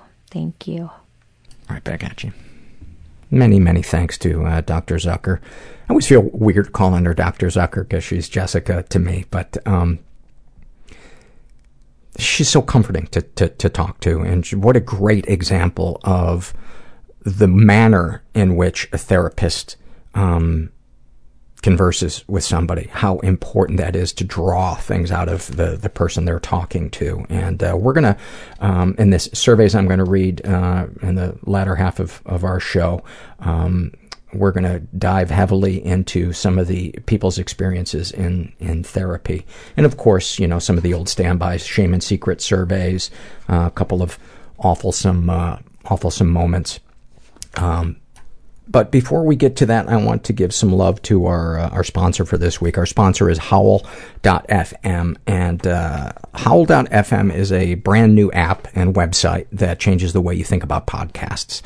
I'd say that's even an understatement. Uh, with Howl Premium, you get exclusive access to uh, dozens of original miniseries, uh, audio documentaries, uh, comedy albums by amazing comedians like Mitch Hedberg, Jim Gaffigan, Louis C.K., uh, former guests of this show who are great comedians, Jimmy Pardo, Jen Kirkman, uh, Karen Kilgariff, Baron Vaughn, Paul F. Tompkins, Maria Bamford. Um, just amazing, amazing content. You get all the archives from podcasts like WTF with Marc Maron and all the Earwolf shows like Comedy Bang Bang or How Did This Get Made or Who Charted or Ronna and Beverly with the, the great Jamie Denbo, um, former guest. Uh, the Howl original miniseries are, are unique. I could go on and on about all this stuff. Um, just trust me that it is a great, great deal. Um, and a huge, huge archive of uh, of great shows. And you can get access to all this exclusive content uh, either on your iPhone or your Android uh, or the web. Uh, actually, all three uh, for only four ninety nine a month. Uh, and if you use the promo code MENTAL, you get a full month of free trial. So to redeem your promo code, make sure you create your account at the web on the web at the uh, howl.fm website and enter the code mental at checkout. Once again, go to howl.fm, that's H-O-W-L dot FM, and use the promo code mental for one month free trial of Howl Premium. Oh, the helicopters are coming in to signal that I'm I'm done with that. It's time to move on. This is um, well, you know what? I was going to plug the whole thing about our website and supporting the show, but I actually don't even feel like doing that. Let's just get into some surveys. Um, and by the way, that that I really battled uh, that last portion of the the uh, interview with uh, with Dr. Zucker. Um, I really debated whether or not to leave that in because I'm, even though I've talked about the sexual fantasy stuff before on the podcast, um, it's it's so scary sometimes to put stuff out there into the into the ether um, and wondering whether or not I'm going to be judged. And I know there will be people that will that will think I'm weird or or, or judge me or whatever. But um, the feedback that I get makes it worth it. But it, it's the positive feedback. I don't know if I've ever gotten negative feedback. I guess people probably just keep it to themselves. But I guess I, I'm afraid that you guys are going to think that I'm an exhibitionist. And I just want you to know how much I wrestle with putting things like that out there sometimes. Um, because it does scare me. But I feel like if we don't do that, if we don't move, if we don't open the dialogue on these taboo subjects, um, we're not going to move forward as as as people. If we don't all do a little bit every day to try to talk about the stuff that scares us and brings us shame and all right, now I've said enough. Now I want to go back and erase that and the other part. This is from the My First Day in Therapy website.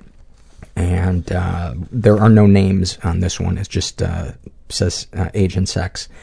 And this was filled out by a woman who's in her 20s, um, or between 26 and 35. And um, what brought her to therapy? Bulimia, eating disorder not otherwise specified, PTSD, anxiety, and depression.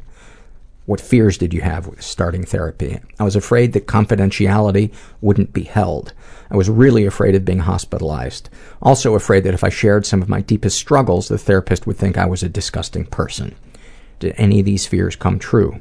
Uh, well, we're considering inpatient, but I haven't been forced into hospitalization. The rest did not come true for sure. Uh, what has worked best for you in therapy? There were a few things that were important for me. The room had to be, had to be safe. I needed to know I could see the door and that I was closest to the door. The biggest thing is that my therapist didn't rush me to trust her. It took me like a half dozen sessions before I trusted her enough to start the deeper stuff. What were your initial impressions of your therapist? The thing that surprised me about my current therapist is that she didn't go anywhere too fast so I could slowly trust her.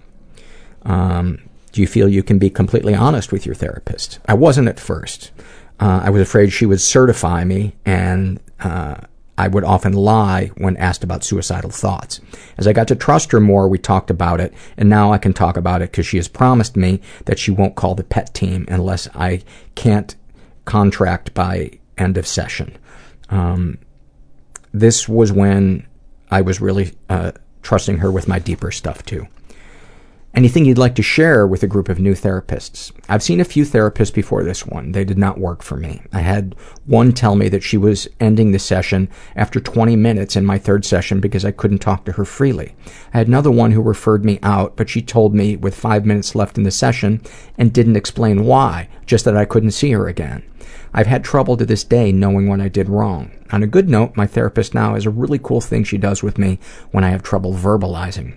She hands me a pen and a paper and will let me draw it out, write it out, or express feelings other ways because I have a lot of trouble uh, with words when my feelings come out. She doesn't have a background in art therapy or anything, but she helps me express things in verbal and nonverbal ways. It sounds like you have an awesome therapist, and that is one of life's greatest gifts.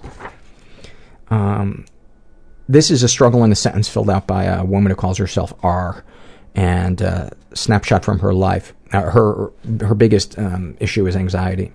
In snapshot from her life, she writes, um, "I've recently become friends with a boy who I know is into me and have had increasingly bad panic attacks since meeting him. I'm 21, never had sex, and masturbated only once in my life.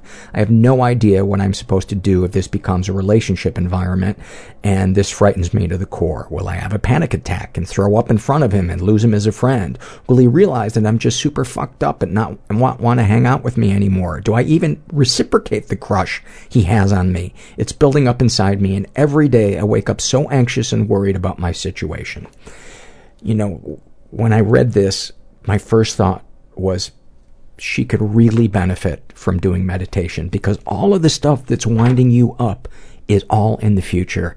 And meditation is a way to ground ourselves in the present moment. And I think that would, that would really help you or something, something to, to help you, um, connect to the, to the present moment and, and to get, get off of that, uh, that spaceship into the future that is so that I totally relate. I totally relate to that.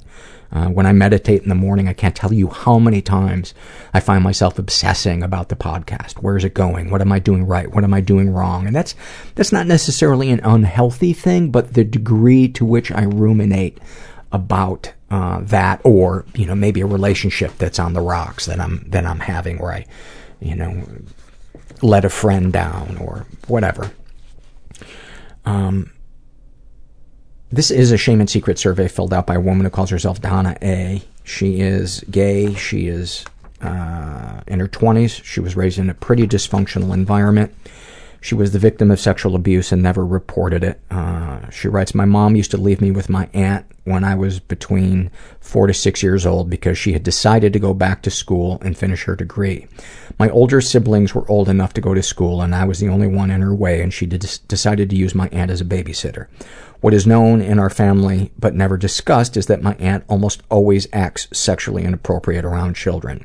She's been doing that since my mother was a child. Uh, in parentheses, my aunt is much older. She doesn't do anything too obvious to get caught, but she does things like walking around the house topless, calling you in the bathroom to hand her something while she is naked, or sticking her hand in your underwear and touching your ass, making it seem like she is just hugging you. Uh, she would leave her hand there and keep looking at you until you couldn't ignore the uncomfortable feeling anymore and had to look her in the eyes and recognize her action. Oh, that is so, that is so subtly violent. That is, that is, there is such anger in that. Uh, she writes, thinking about it still makes me sick 20 years later. She shared once that stuff uh, was done to her when she was a child. It makes me sick that people in the family refuse to recognize her for what she is, and they still continue having her babysit for them regardless of my warnings. I cut contacts with my parents five years ago.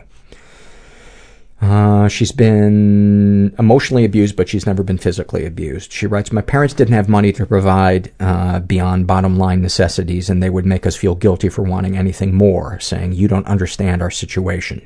No fuckers, I'm a child. I don't understand your situation. Any positive experiences with your abuser? My aunt would go on and on about how beautiful and special I was to everyone we knew, and at the time I thought she actually meant it, and it felt really good. Now thinking about it makes me want to throw up. What are your darkest thoughts? Um, I'm tired of human beings. I don't want to see them. I don't want to deal with them. Even my friends whom I love. I can't stand them beyond an hour or so. I just want to go to bed and get lost in my own thoughts. Darkest secrets. I don't regret anything I've done. Um, sexual fantasies most powerful to you. I have a pretty low drive to begin with, and being on antidepressants has completely shut down any interest in sex. What, if anything, would you like to say to someone you haven't been able to? To my parents, fuck both you assholes. Don't have children if you can't take care of them. Please die a little faster. To the wives slash girlfriends of any guy I talked to who I thought was pursuing something, I'm gay. If anything, he should be worried about you. What, if anything, do you wish for? For the world to go away and to live in a limbo all by myself until my life ends. No pain, no pleasure, no goals, no needs, just sweet nothingness. Have you shared these things with others? I have at times. I have great friends that listen, but I have to soften my thoughts before it comes out because I don't want to burden them. How do you feel after writing these things down? Relief. It feels good to get them out. Is there anything you'd like to share with someone who shares your thoughts or experiences? I hear you, buddy. Exclamation point. Thank you, Donna. Thank you for sharing that. this is, um, and you know, uh, also Donna, I was thinking as I was reading your thing that that the the shutting down and the isolating, yeah, that can, I think that can be something that's driven by depression, but I think that's also a really common thing for people who've been sexually um, abused. And you know, even though what you described was covert, you know, as I say often on the podcast, there doesn't have to be touching for something to be um, uh, violent. You know what what your aunt did to you is is violent, and actually she was. You know when she would make you look her in the eyes. Um, but all of that stuff, it's um, don't underestimate um, how much that can make us pull away from the world. Because to this day, I struggle with oh, every day wanting to, after about an hour of being around people, just wanting to pull away, and I'm working on it. Um, this is from the uh, first day in therapy. This is filled out by a uh, woman who's between 18 and 25. Uh, what brought you to therapy? I was at a low point in my life and I have trouble talking to people, uh, to people I know about the feelings I have. Any fears associated with going? Like anyone else, judgment. Fear I'm not going to click with my therapist. Worry they will be impatient with me taking a while to talk openly about things. Did any of those fears come true? No. What works best for you in therapy? I found that it was good for me to be able to have an unbiased opinion about the events going on in my life. I think I got the most of my overall talking done in, at therapy. I think I should have been more honest and open about some things. And what were your initial impressions of your therapist? He cleared his throat a lot, which drove me crazy. Other than that, he was okay. Um, do you feel you can be completely honest with your therapist? Mostly. There were some issues I did not feel comfortable discussing just because I never knew how to bring it up. I was mostly honest with him because I knew I was paying money to go there and be honest. Uh, haha. He wasn't judgmental of me and I liked that. Uh, any suggestions for a group of new therapists? Don't give advice unless you're asked for it. Thank you for that. This is uh, from the Shame and Secret survey, and this is just this, is, this actually should be an awfulsome moment. Um, this is uh, filled out by a woman who calls her herself uh, shamed and secretive, and it, it, it was just a one thing I want to read her her darkest secret. Um, she writes. Uh, even though I didn't know what actually happened during intercourse, when I was a child, if I met a woman I didn't like, I would imagine her being gang raped by the Oak Ridge Boys. This sounds totally made up, but it's completely true. Some of this shit you cannot make up. Thank you for sharing that. Um, this was filled out by a guy who calls himself John. Uh, this is Shame and Secret Survey, and I just wanted to read an excerpt of that. His darkest thoughts. Um, he writes, I regret getting married sometimes, many times, but my wife is a spectacular woman, very physically beautiful, leaves me wanting nothing sexually, smart, works hard, etc. I just hate that I got married so young. Even as much as we love each other, there are many times I regret not doing the things I wanted to do prior to getting married and having kids. There are many times I literally want to get out of bed in the middle of the night and leave and never come home. Leave them all. Uh, leave them with all of my burdens and responsibilities. There are times when I hate myself for not living my life first, then dealing with everyone else's. Total regret sometimes. Thank you. And I can tell you, I've read versions of that in so many of the surveys. And you're not alone in that. And my hat is off to, to those of you that show up for your kids, especially on the days when you feel like you don't have it in you to do it.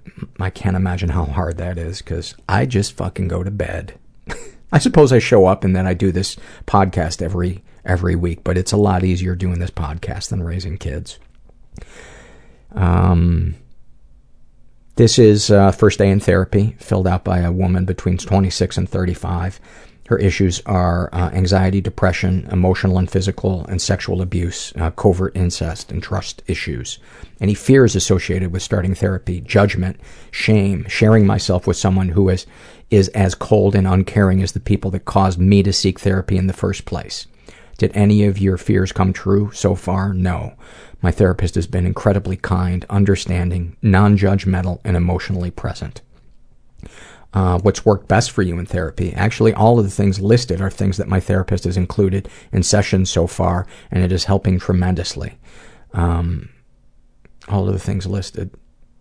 Oh, um, I, as an example, I put in the survey, or actually Katie put the survey together, having a safe place to be completely honest, learning new coping skills, homework, venting, etc. So all of those things helped her.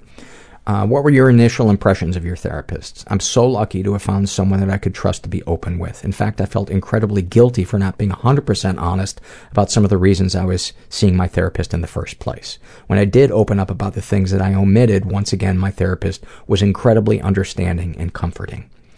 Um, do you feel you can be completely honest? Uh, yes, as above, I was not 100% open with my therapist about my reasons for seeking therapy for fear of being judged and extreme shame, but when I admitted that I was not completely upfront, he told me that he completely understood and I didn't have to feel guilty about not being forthcoming, and that set the stage for us to discuss things in more detail. Fantastic. God, that just makes my day.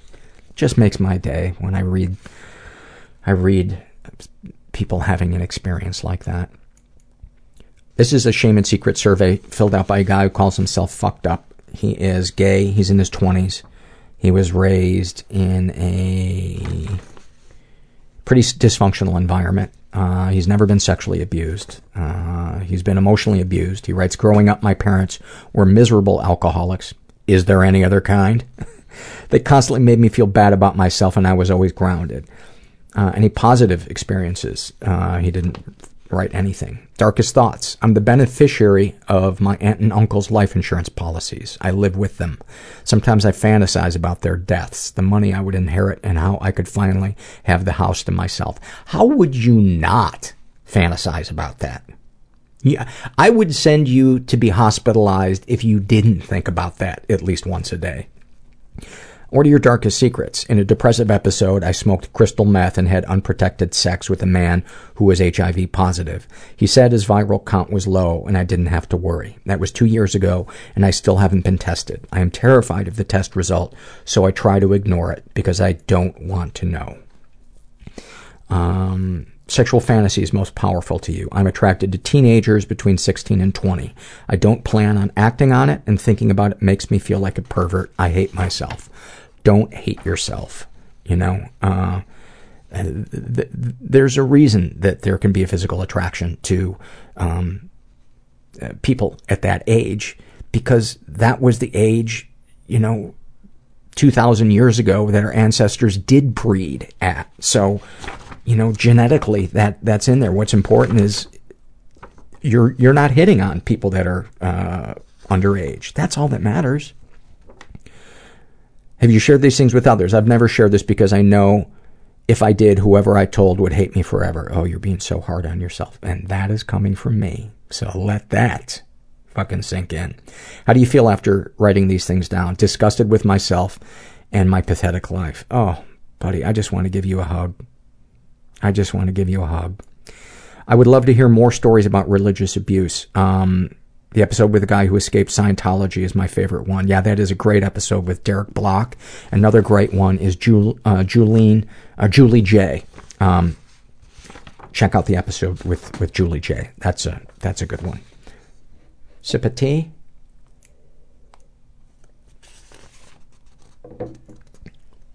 This is a first day in therapy, filled out by a woman.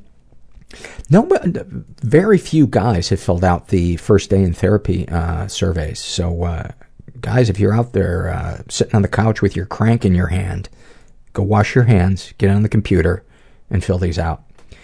Uh, she, uh, what brought her to therapy?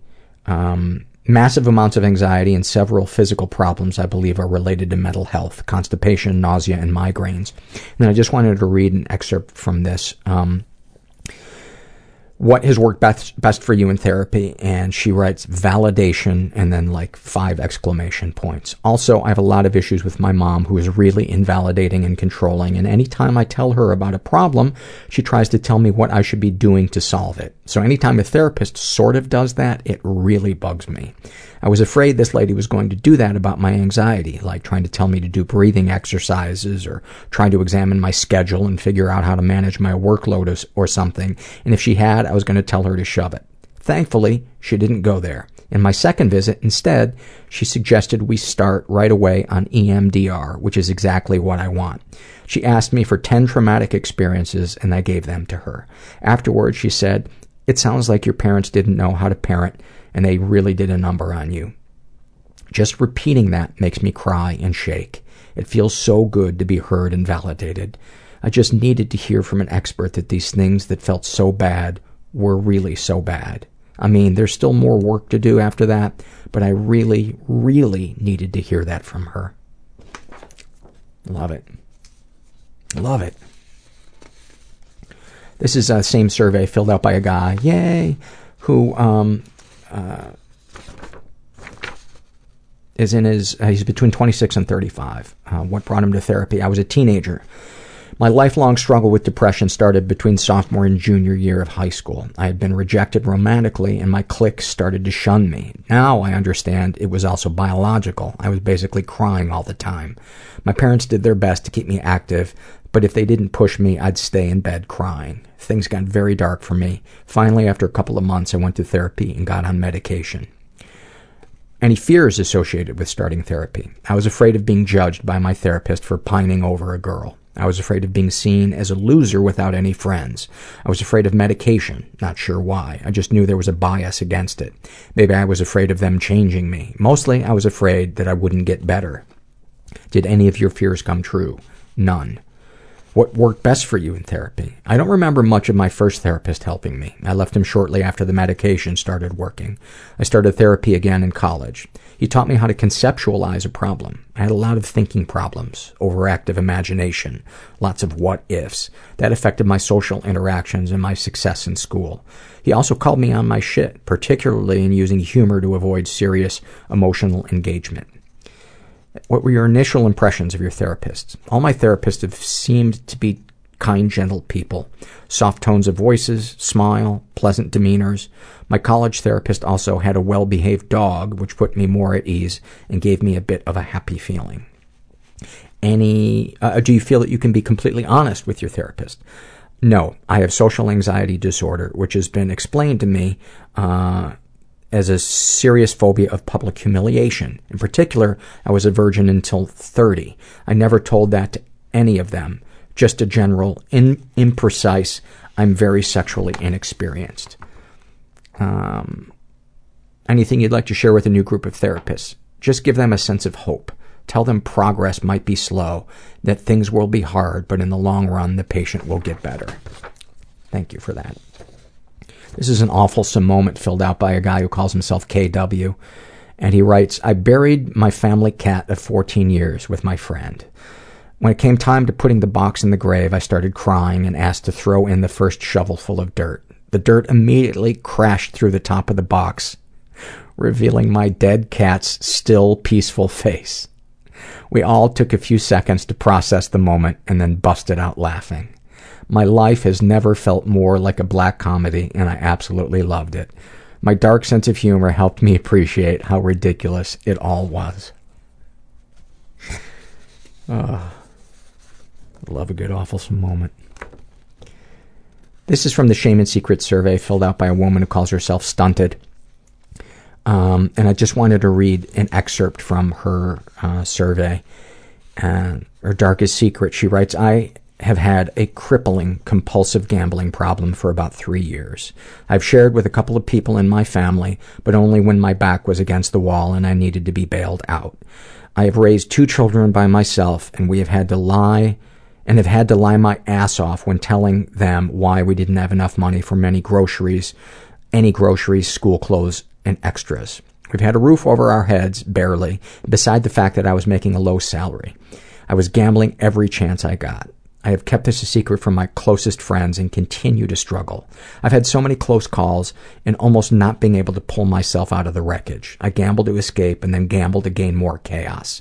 I think, uh, I think, it's a terrible struggle and I want to stop more than anything. I despise 12 step programs and I don't have much of a community. I respect the work which is done in groups, but I have terrible anxiety and don't believe in walking into a room claiming that I, quote, am insert addiction here. Um, making that claim every time that I go to a meeting that gambling is the whole of my existence makes me sick to my stomach. My fucked up brain takes that and makes excuses when I say, uh, when I say that. I mean, after all, I am, quote, insert addiction here. That is what I do, not who I am. I stay away from that if possible. I can't explain it, but it does not work for me. I am, however, not above going to a therapy type group or getting one on one help. I have hope after listening to your podcast that I am not alone. You are not alone. And, you know, what if when you went to these groups, you said, uh, I struggle with gambling? You know, I'm addicted to gambling. Wouldn't that be a, a way that you could identify without saying, I am an addict? Couldn't you say, I have uh, a gambling addiction? I, if anybody took exception to you saying that, uh, give them my number and I'll tell them to go fuck themselves for you. Um, but, you know, my thought um, about getting help is the most important thing in getting help is being open to it coming in a form that you're not crazy about. Because a lot of our sicknesses, especially around addictions, come with a huge set of wired in preconceived notions and past experiences that bias us towards things that we haven't fully investigated. And, you know, I just had, the first time I read your survey, I had an image of, you know, a bus pulling up to help you at a bus stop and you saying, I'm just going to wait for uh, a, you know, a Ferrari to come give me a ride. Just get on the fucking bus, you know? Just get on the bus for a while. Have an open mind and and see what happens. Uh, how do you feel after writing these things down? I feel a bit closer to getting some help. I'm in a lot of pain and very, very alone with these thoughts and actions. I am hurting others, though. I want it to stop. Well, how badly do you want it to stop? You know? Because for some people, um, certain types of groups are the only thing that, that works for them, you know? Uh, so I would say try those other things. And if those don't work, start trying the things that come in the form that you're not crazy about and just be be open-minded. That's all. That's all. I hope that's not too pushy. This is an awful moment filled out by um, a woman who calls herself Specimen B39. And she writes I spent a year believing I was the subject of an experiment whereby my life was being recorded using smartphones, hidden cameras, hypnosis, and then played back to me via the world around me. TV, billboards, people on the street who I thought were actors acting out scenes from my life. It was always the darkest, most shameful and embarrassing moments that were played back to me. So when colleagues or loved ones who were trying to understand what I was going through asked me what exactly it was I was seeing, I couldn't tell them, or I would completely humiliate myself in the process. I would have to say, this TV show is about a big lie I told you, or that billboard is about how I'm going to, uh, is about how I'm carrying a used tampon in my bag because I couldn't find a bin to put it in. So I just kept quiet. One day I broke down at work, believing that my work computer had been hacked and that everything I was viewing on there had been put up by the people running the experiment, and that YouTube, um, and that the YouTubes I was watching were referencing my life. Nobody at this point realized I had psychosis, so my boss had the IT guys come in and asked me how to sh- asked me to show them what was wrong. He asked me to get up the YouTube in question. It was of a woman stroking her cat on a bed and talking to it. I believed that it was a veiled reference to me masturbating, in parentheses, woman strokes pussy type thing. These three young IT guys watched the YouTube with me, looking puzzled and exchanging glances with each other. Then the head of the IT turned to me and said, "So why is it that you think this YouTube is about you? About you?" I went bright red and just mumbled, uh, "It's hard to explain, really. It's complicated." Whilst they all shot glances at each other, I have must I must have had a thousand toe curling incidents while psychotic, but that awkward moment was a peach. Uh, the episode with Megan P um, is is a good one. Um, she had a couple of uh, there's two episodes with her where she describes um, having experienced uh, psychosis, and they're really really good episodes. This is this is a Shame and Secrets one. Hold on, let me get a sip of tea. This is a Shame and Secrets one filled out by a woman who calls herself Laughing on the Inside, I swear. And, uh, oh, here comes the theme music. Not yet. Not yet. Um, she is identifies uh, she's female she says butchy not a lesbian probably bi or pansexual she is um, in her 30s uh, raised in a pretty dysfunctional environment she writes hippie parents alcoholism marijuana farm lived off the grid when i was in grade school with no electric no electricity and no tv lots of emotional neglect some physical abuse significant emotional abuse um, Ever been the victim of sexual abuse? Some stuff happened, but I don't know if it counts. Uh, hippie parents. Mom was naked a lot and talked about her sexual conquests, sex life in general, and various physical, Uh, in parentheses, genital attributes and details of her and her various boyfriends' bodies and sex behaviors. Have seen her having sex when I was in high school. I have seen many of her male friends nude in various states of arousal. She always implied that she thought my father, quote, did something to you, but I don't remember anything happening, except one time he talked about the symptoms of various STDs on the penis. My mom treated me like a friend, and I wish she hadn't. She also treated me like I was her mother or partner. I spent most of my teenage years trying to behave just right, uh, like perfect, uh, so she would stop dating and or fucking so many random people all the time. Of special note, my birth, gender, and identification at that point in my life was female. So it was really weird trying to be the man of the house. Um, she told us, me and my two younger sisters, all sorts of terrible and questionably true things about her relationship with my father. I know this is not as bad as some others people other people's experiences, and I know that that fact doesn't invalidate my feelings, uh, but I have deep confusion and shame now about my sexuality and sex in general. This has made a sexless marriage really confusing, and now I'm in my mid 30s, which is supposed to be a female sexed person's sexual peak, and horny as hell, wondering about everything and whacking off to questionable imagery in my head. She's been physically abused and emotionally abused. She writes physically abused by both parents, though more often my father. Emotional abuse by my mother. Definitely some emotional incest with her, but she was also generally a giant bully and incapable of being there emotionally. I think she is bipolar or has borderline personality disorder, but she has never been diagnosed. She's an alcoholic, in my opinion, and though she's only in her early 60s, I think she's showing signs of early uh, or alcoholic dementia. I feel bad for her because she doesn't really have any friends anymore and she's always changing jobs. I feel so overwhelmed by the complexity of our relationship that I don't really know where to start or what to say about what has been happening between us. The short version is that basically, because I was violent with my sisters, because my father was violent with me, when I became self aware in middle school, my mother used my behavior as a way to shame me into behaving the way she wanted me to.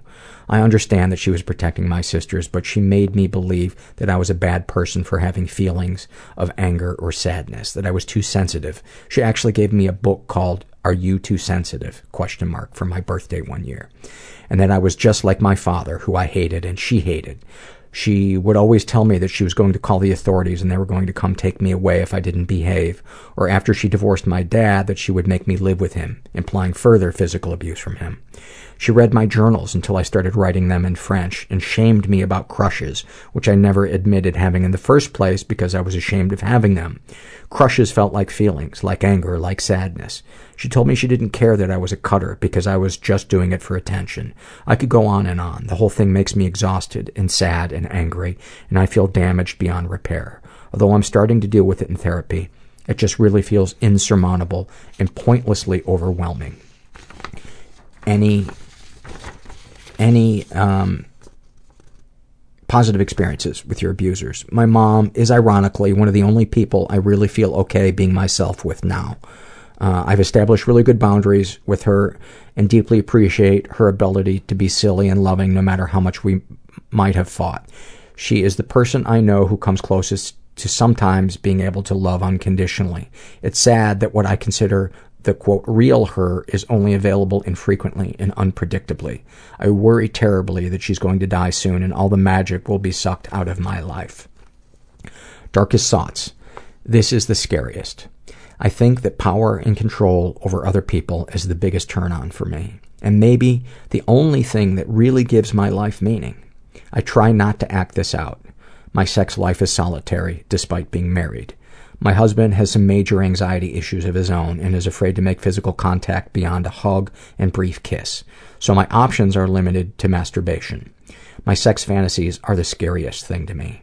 I get off on scenarios of raping people, including children and infants, and I hate having to use those images. Sometimes I tone it down with my old standby bestiality. It's a good thing I was born without a dick because if I had one, I'd be able to be the monster I am in my head. I also often think about killing myself, but know that I can't act on it because I lost my first love to suicide and I know the impact left behind. So suicidal thoughts are just an escape fan- fantasy and re- relief valve for me. I still remember from when I was a violent child how satisfying and good it felt to hurt someone, so sometimes when I am angry, I go to violent places. I've had to put down small animals in the past, uh, in parentheses, injured poultry, and I sometimes wonder how it would feel to kill larger animals and or a person. I imagine I would have mixed feelings, half good, half shame. I fear that only the shame my mother heaped upon me keeps me or kept me from acting out in the ways I think. I believe that I run a virtual conscience simulator to keep myself from getting into trouble and in order to effectively hide the shameful part of myself.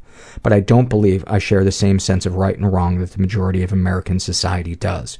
Maybe this is because I still operate primarily from a survival mindset, or maybe I am wired differently. I've never been in a comfortable enough situation for long enough to find out if the shell would come off if I felt safe. Well, you know, as I'm reading this, I'm thinking that you're you're already in your 30s.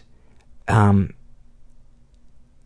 I, think if you were a the monster that you think you are in your mind, you would be acting on it. I would think by this by this point.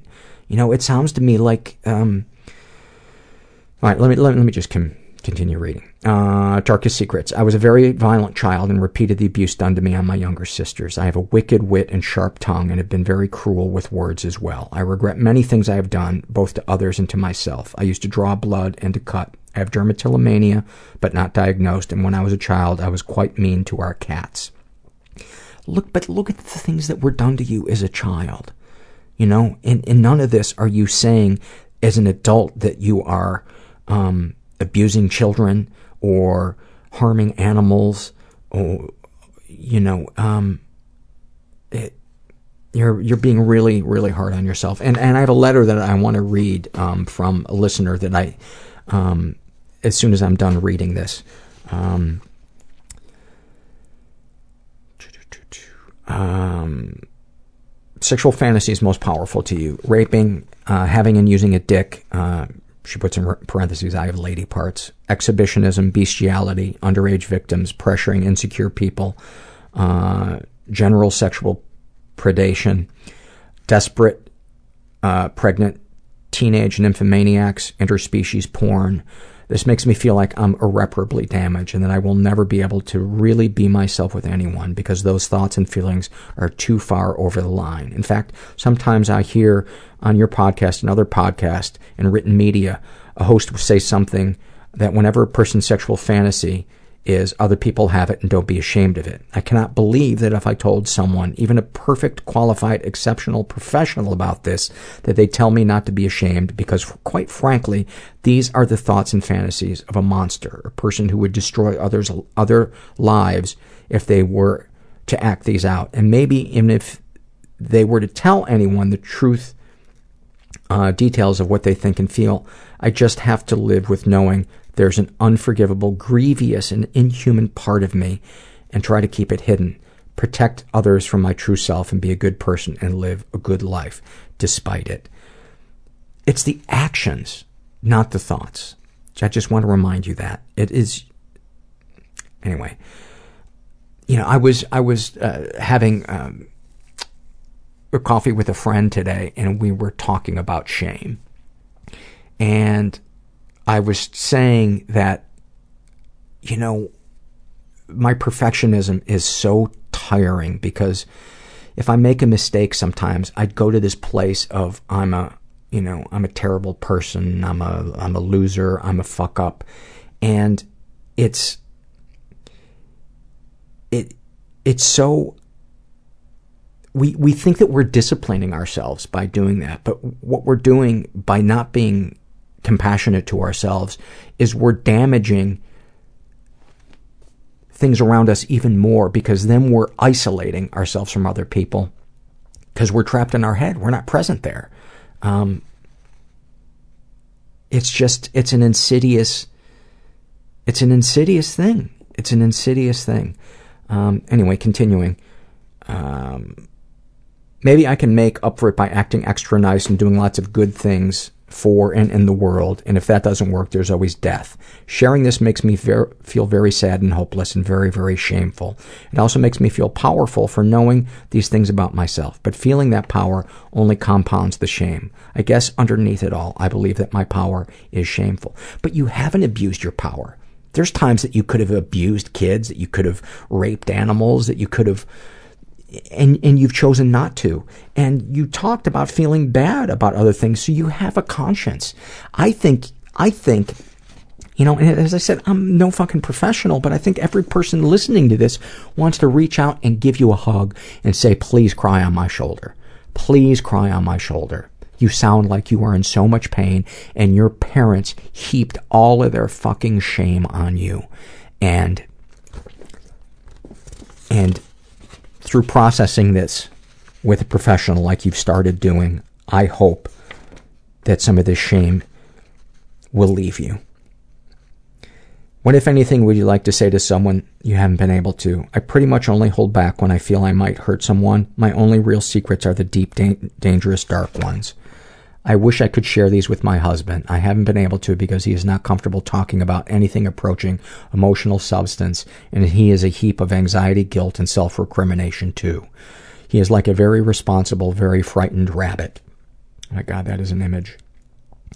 What, if anything, do you wish for? Relief. Have you shared these things with other others? Hell no. Maybe someday if I find a way to trust a therapist. I like the person I'm working with now, but we've just started, so it's too soon to tell what kind of trust I will develop. How do you feel after writing these things down? Anxious. Now I feel extra aware of my issues and like I really need to get to work fixing them. And I also feel overwhelmed by them. Is there anything you'd like to share with someone who shares your thoughts or experiences? You are not alone. I would love to talk to you about these things. In fact, I'd love to talk to anyone about anything deep and meaningful and taboo. And then any suggestions to make the podcast better, interview me. Well, if you get to LA, um, let me let me know because um, I think you'd be an interesting an interesting guest. And um, this this letter, um, and again, I just want to send you but send you a hug. And um, it sounds like you're in so much pain and turmoil, and so much of it is you heaping it on yourself by judging your thoughts. I, I got this um, email from uh, a female listener, and she writes, I was listening to the surveys from last week and I had a thought for people who beat themselves up for the type of porn they like. Here's the proof they aren't weird. They wouldn't make that type of porn if nobody liked it. Clearly there's an audience for it. Proof that your turn-ons are not that weird. Also, as for people without any turn-ons, me. Probably because I'm so repressed about everything and afraid of vulnerability. I could probably compare my approach to sex to my approach to dancing. I was always too afraid to dance because I might be vulnerable or look weird or get made fun of, so I didn't dance. Then I figured out what to do. I could take ballroom dance lessons. There were specific moves, and I could learn to do them correctly, and the man would lead, and I could follow, and then I could dance, but without the vulnerability. Yep, that's me in sex. Also, uh, about as vanilla as you can get, so that nobody will call me weird. Any desire to do anything else, if it exists, is, is entirely repressed. So if you're wondering who is the screwed up one, the person who gets off on incest porn or me, well, it's probably me. At least that person knows what they like and they are in touch with it, whereas I don't. That said, this isn't really an issue for me because guess when the last time I had sex was? Answer, not recently. Last time I watched porn? Try never. And then she writes, Hope your week is going well and the depression's on vacation. Can't wait to hear your next uh, episode this week. Thank you for that. And um, I hope, uh, laughing on the inside, you you feel some comfort from from that. And uh, you know, I, as I put the surveys together for this week's show, I was like, you know, this one's a little heavy on uh, the female. Um, uh, the surveys where uh, the female was uh, being sexually abusive, and I think I partly did that to comfort myself because when I get to a really insecure place in my life where I'm doubting the validity of what I went through and how I'm dealing with it, it um, I need I need to be reminded that this is a real thing because for the first 48 years of my life I didn't truly believe that women could could sexually hurt um, people. And if you ever read the comment section of you know one of those news stories that seem to pop up uh, every couple of weeks about a you know 30 year old teacher having sex with a 14 year old boy and half the comment sections are people wanting to to high five him um, it I feel like we have a long way to go um, and I guess this is a long a, long, a roundabout way of me um, apologizing if it comes across as I'm as I'm trying to make women look bad or more perverted than men um, because uh, that that's not my intent. My intent is to try to shine the light on places where I feel there needs more more light. And and this is as you know because of my story this is a a personal mission for me. Um, but I sometimes second guess myself and am like, oh, you're making this all about your issues. Um, but then again, it's my podcast, so go fuck yourself. Hmm, how'd you like that? Right out of left field. Anyway, I desperately want you guys to fully accept me and to love me, to not reject me and not abandon me.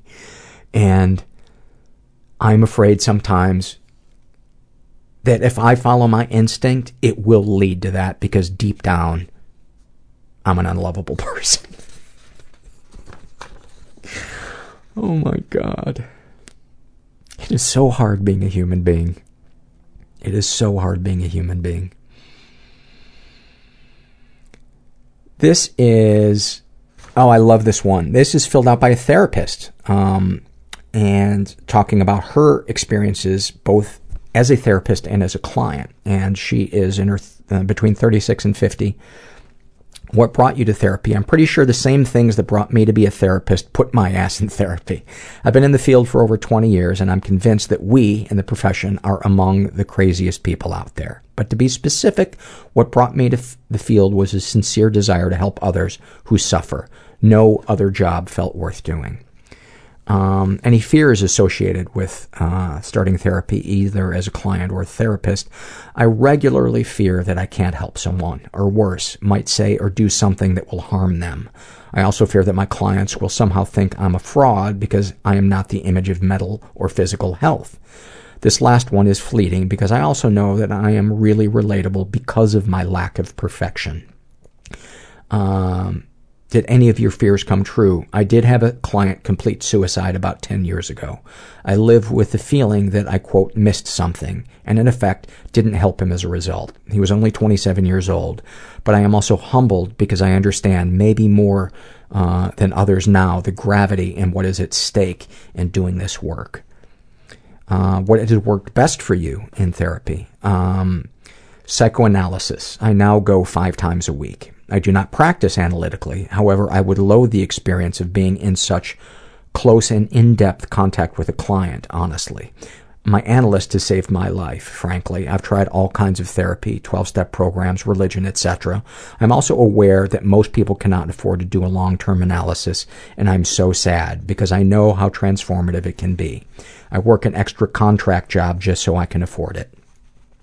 Um, what were your initial impressions of your therapist? I thought my analyst was cold and a little strange. It's funny because now I understand that she actually just has really good boundaries, which has been one of my biggest struggles both personally and professionally.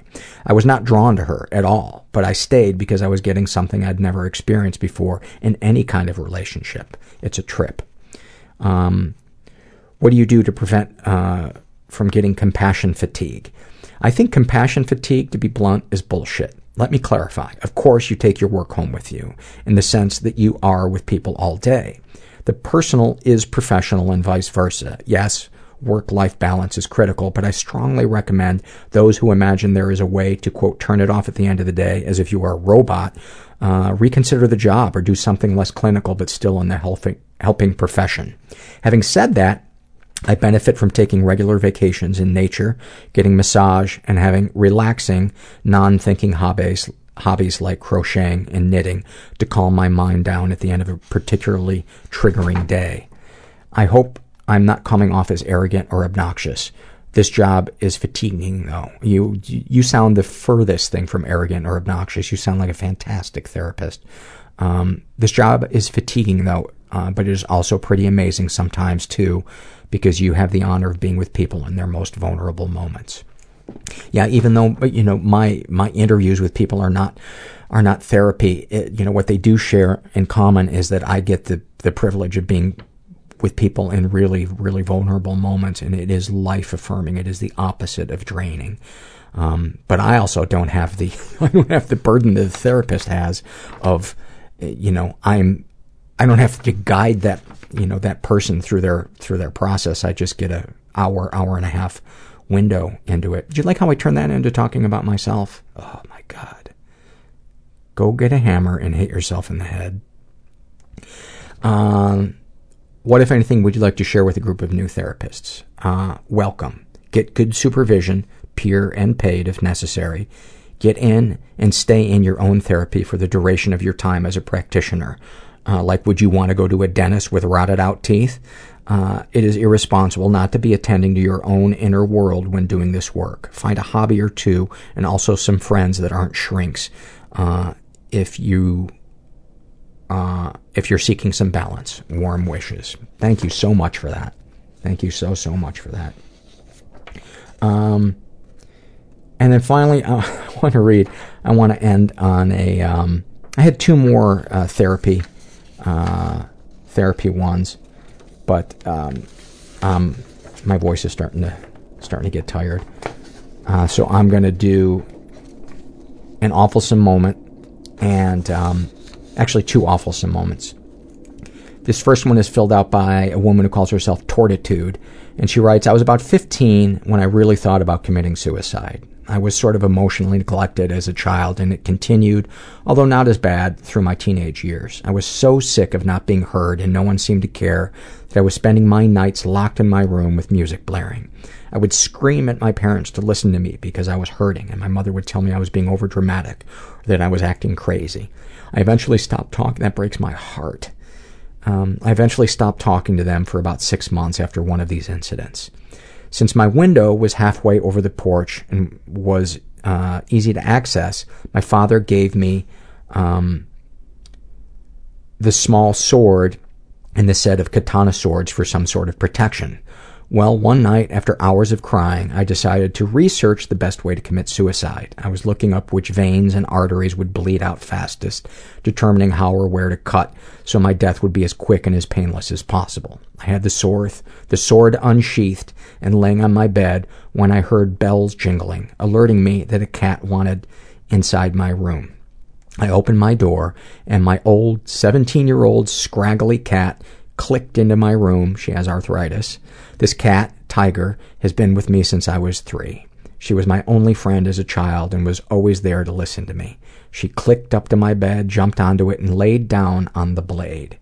I freaked out, worrying that she would hurt herself. I tried to pick her up, but she meowed at me and gave me this look that was filled with disappointment. I think she was disappointed with me, that I would even think about killing myself. I started crying and picked her up and cried into her fur. I felt so bad. And then she threw up all over my bed. So I cleaned up the puke, sheathed the sword, and petted Tiger while watching a show on the Learning Channel. oh, I love you guys. And then this last one isn't it? This was put in a struggle in a sentence uh, survey as a snapshot, but I think it's an awful moment. And uh, this is from a guy who calls himself Johnny Toxic 1985, and he writes, uh, "Last week I decided to get out of the house to sing punk rock karaoke at one of my favorite bars. My driver passed it, and when he found out I was going to a bar, I was treated to a long lecture about how handicapped people shouldn't drink and how my kind quote don't have friends. I'm very proud of myself though, Paul, because instead of letting it ruin my night, I went in that bar, downed a shot, and sang the fuck out of ever sang the ever living fuck out of every Ramon song that I could. Thank you for that. I don't think we've ever uh, I don't think we've ever ended a show on a uh, an angry punk rock moment, but uh, that just felt like a like a good moment to end the show on. Anyway, um, I hope uh, I hope you heard something tonight that if you're not getting help that nudged you towards help, I hope you heard something maybe that comforted you a little bit or made you laugh or gave you more insight into the struggles of somebody that you know or will meet down the road. Um, I know being able to talk about this stuff um, that I talk to you guys about helps me. It helps my shame, even though it instantly, I feel shame when it first comes out of my mouth. But down the road, um, it, it winds up helping take take the shame away from me. And um, if you're out there and you're feeling stuck, you're not alone. You are not alone. There's so many of us that feel exactly like you do, but we will never find that out if we don't ever connect to other people and, and get help. And I'm so glad I did. I'm so glad I'm still here. Uh, even though I dread getting out of bed in the morning, I'm glad I'm here and I'm glad I have this community with you guys. And um, Thanks so much for listening. Everybody I know is bizarrely beautifully Everybody I know is bizarrely beautifully fucked up in some weird way. Bizarrely beautifully fucked up in some weird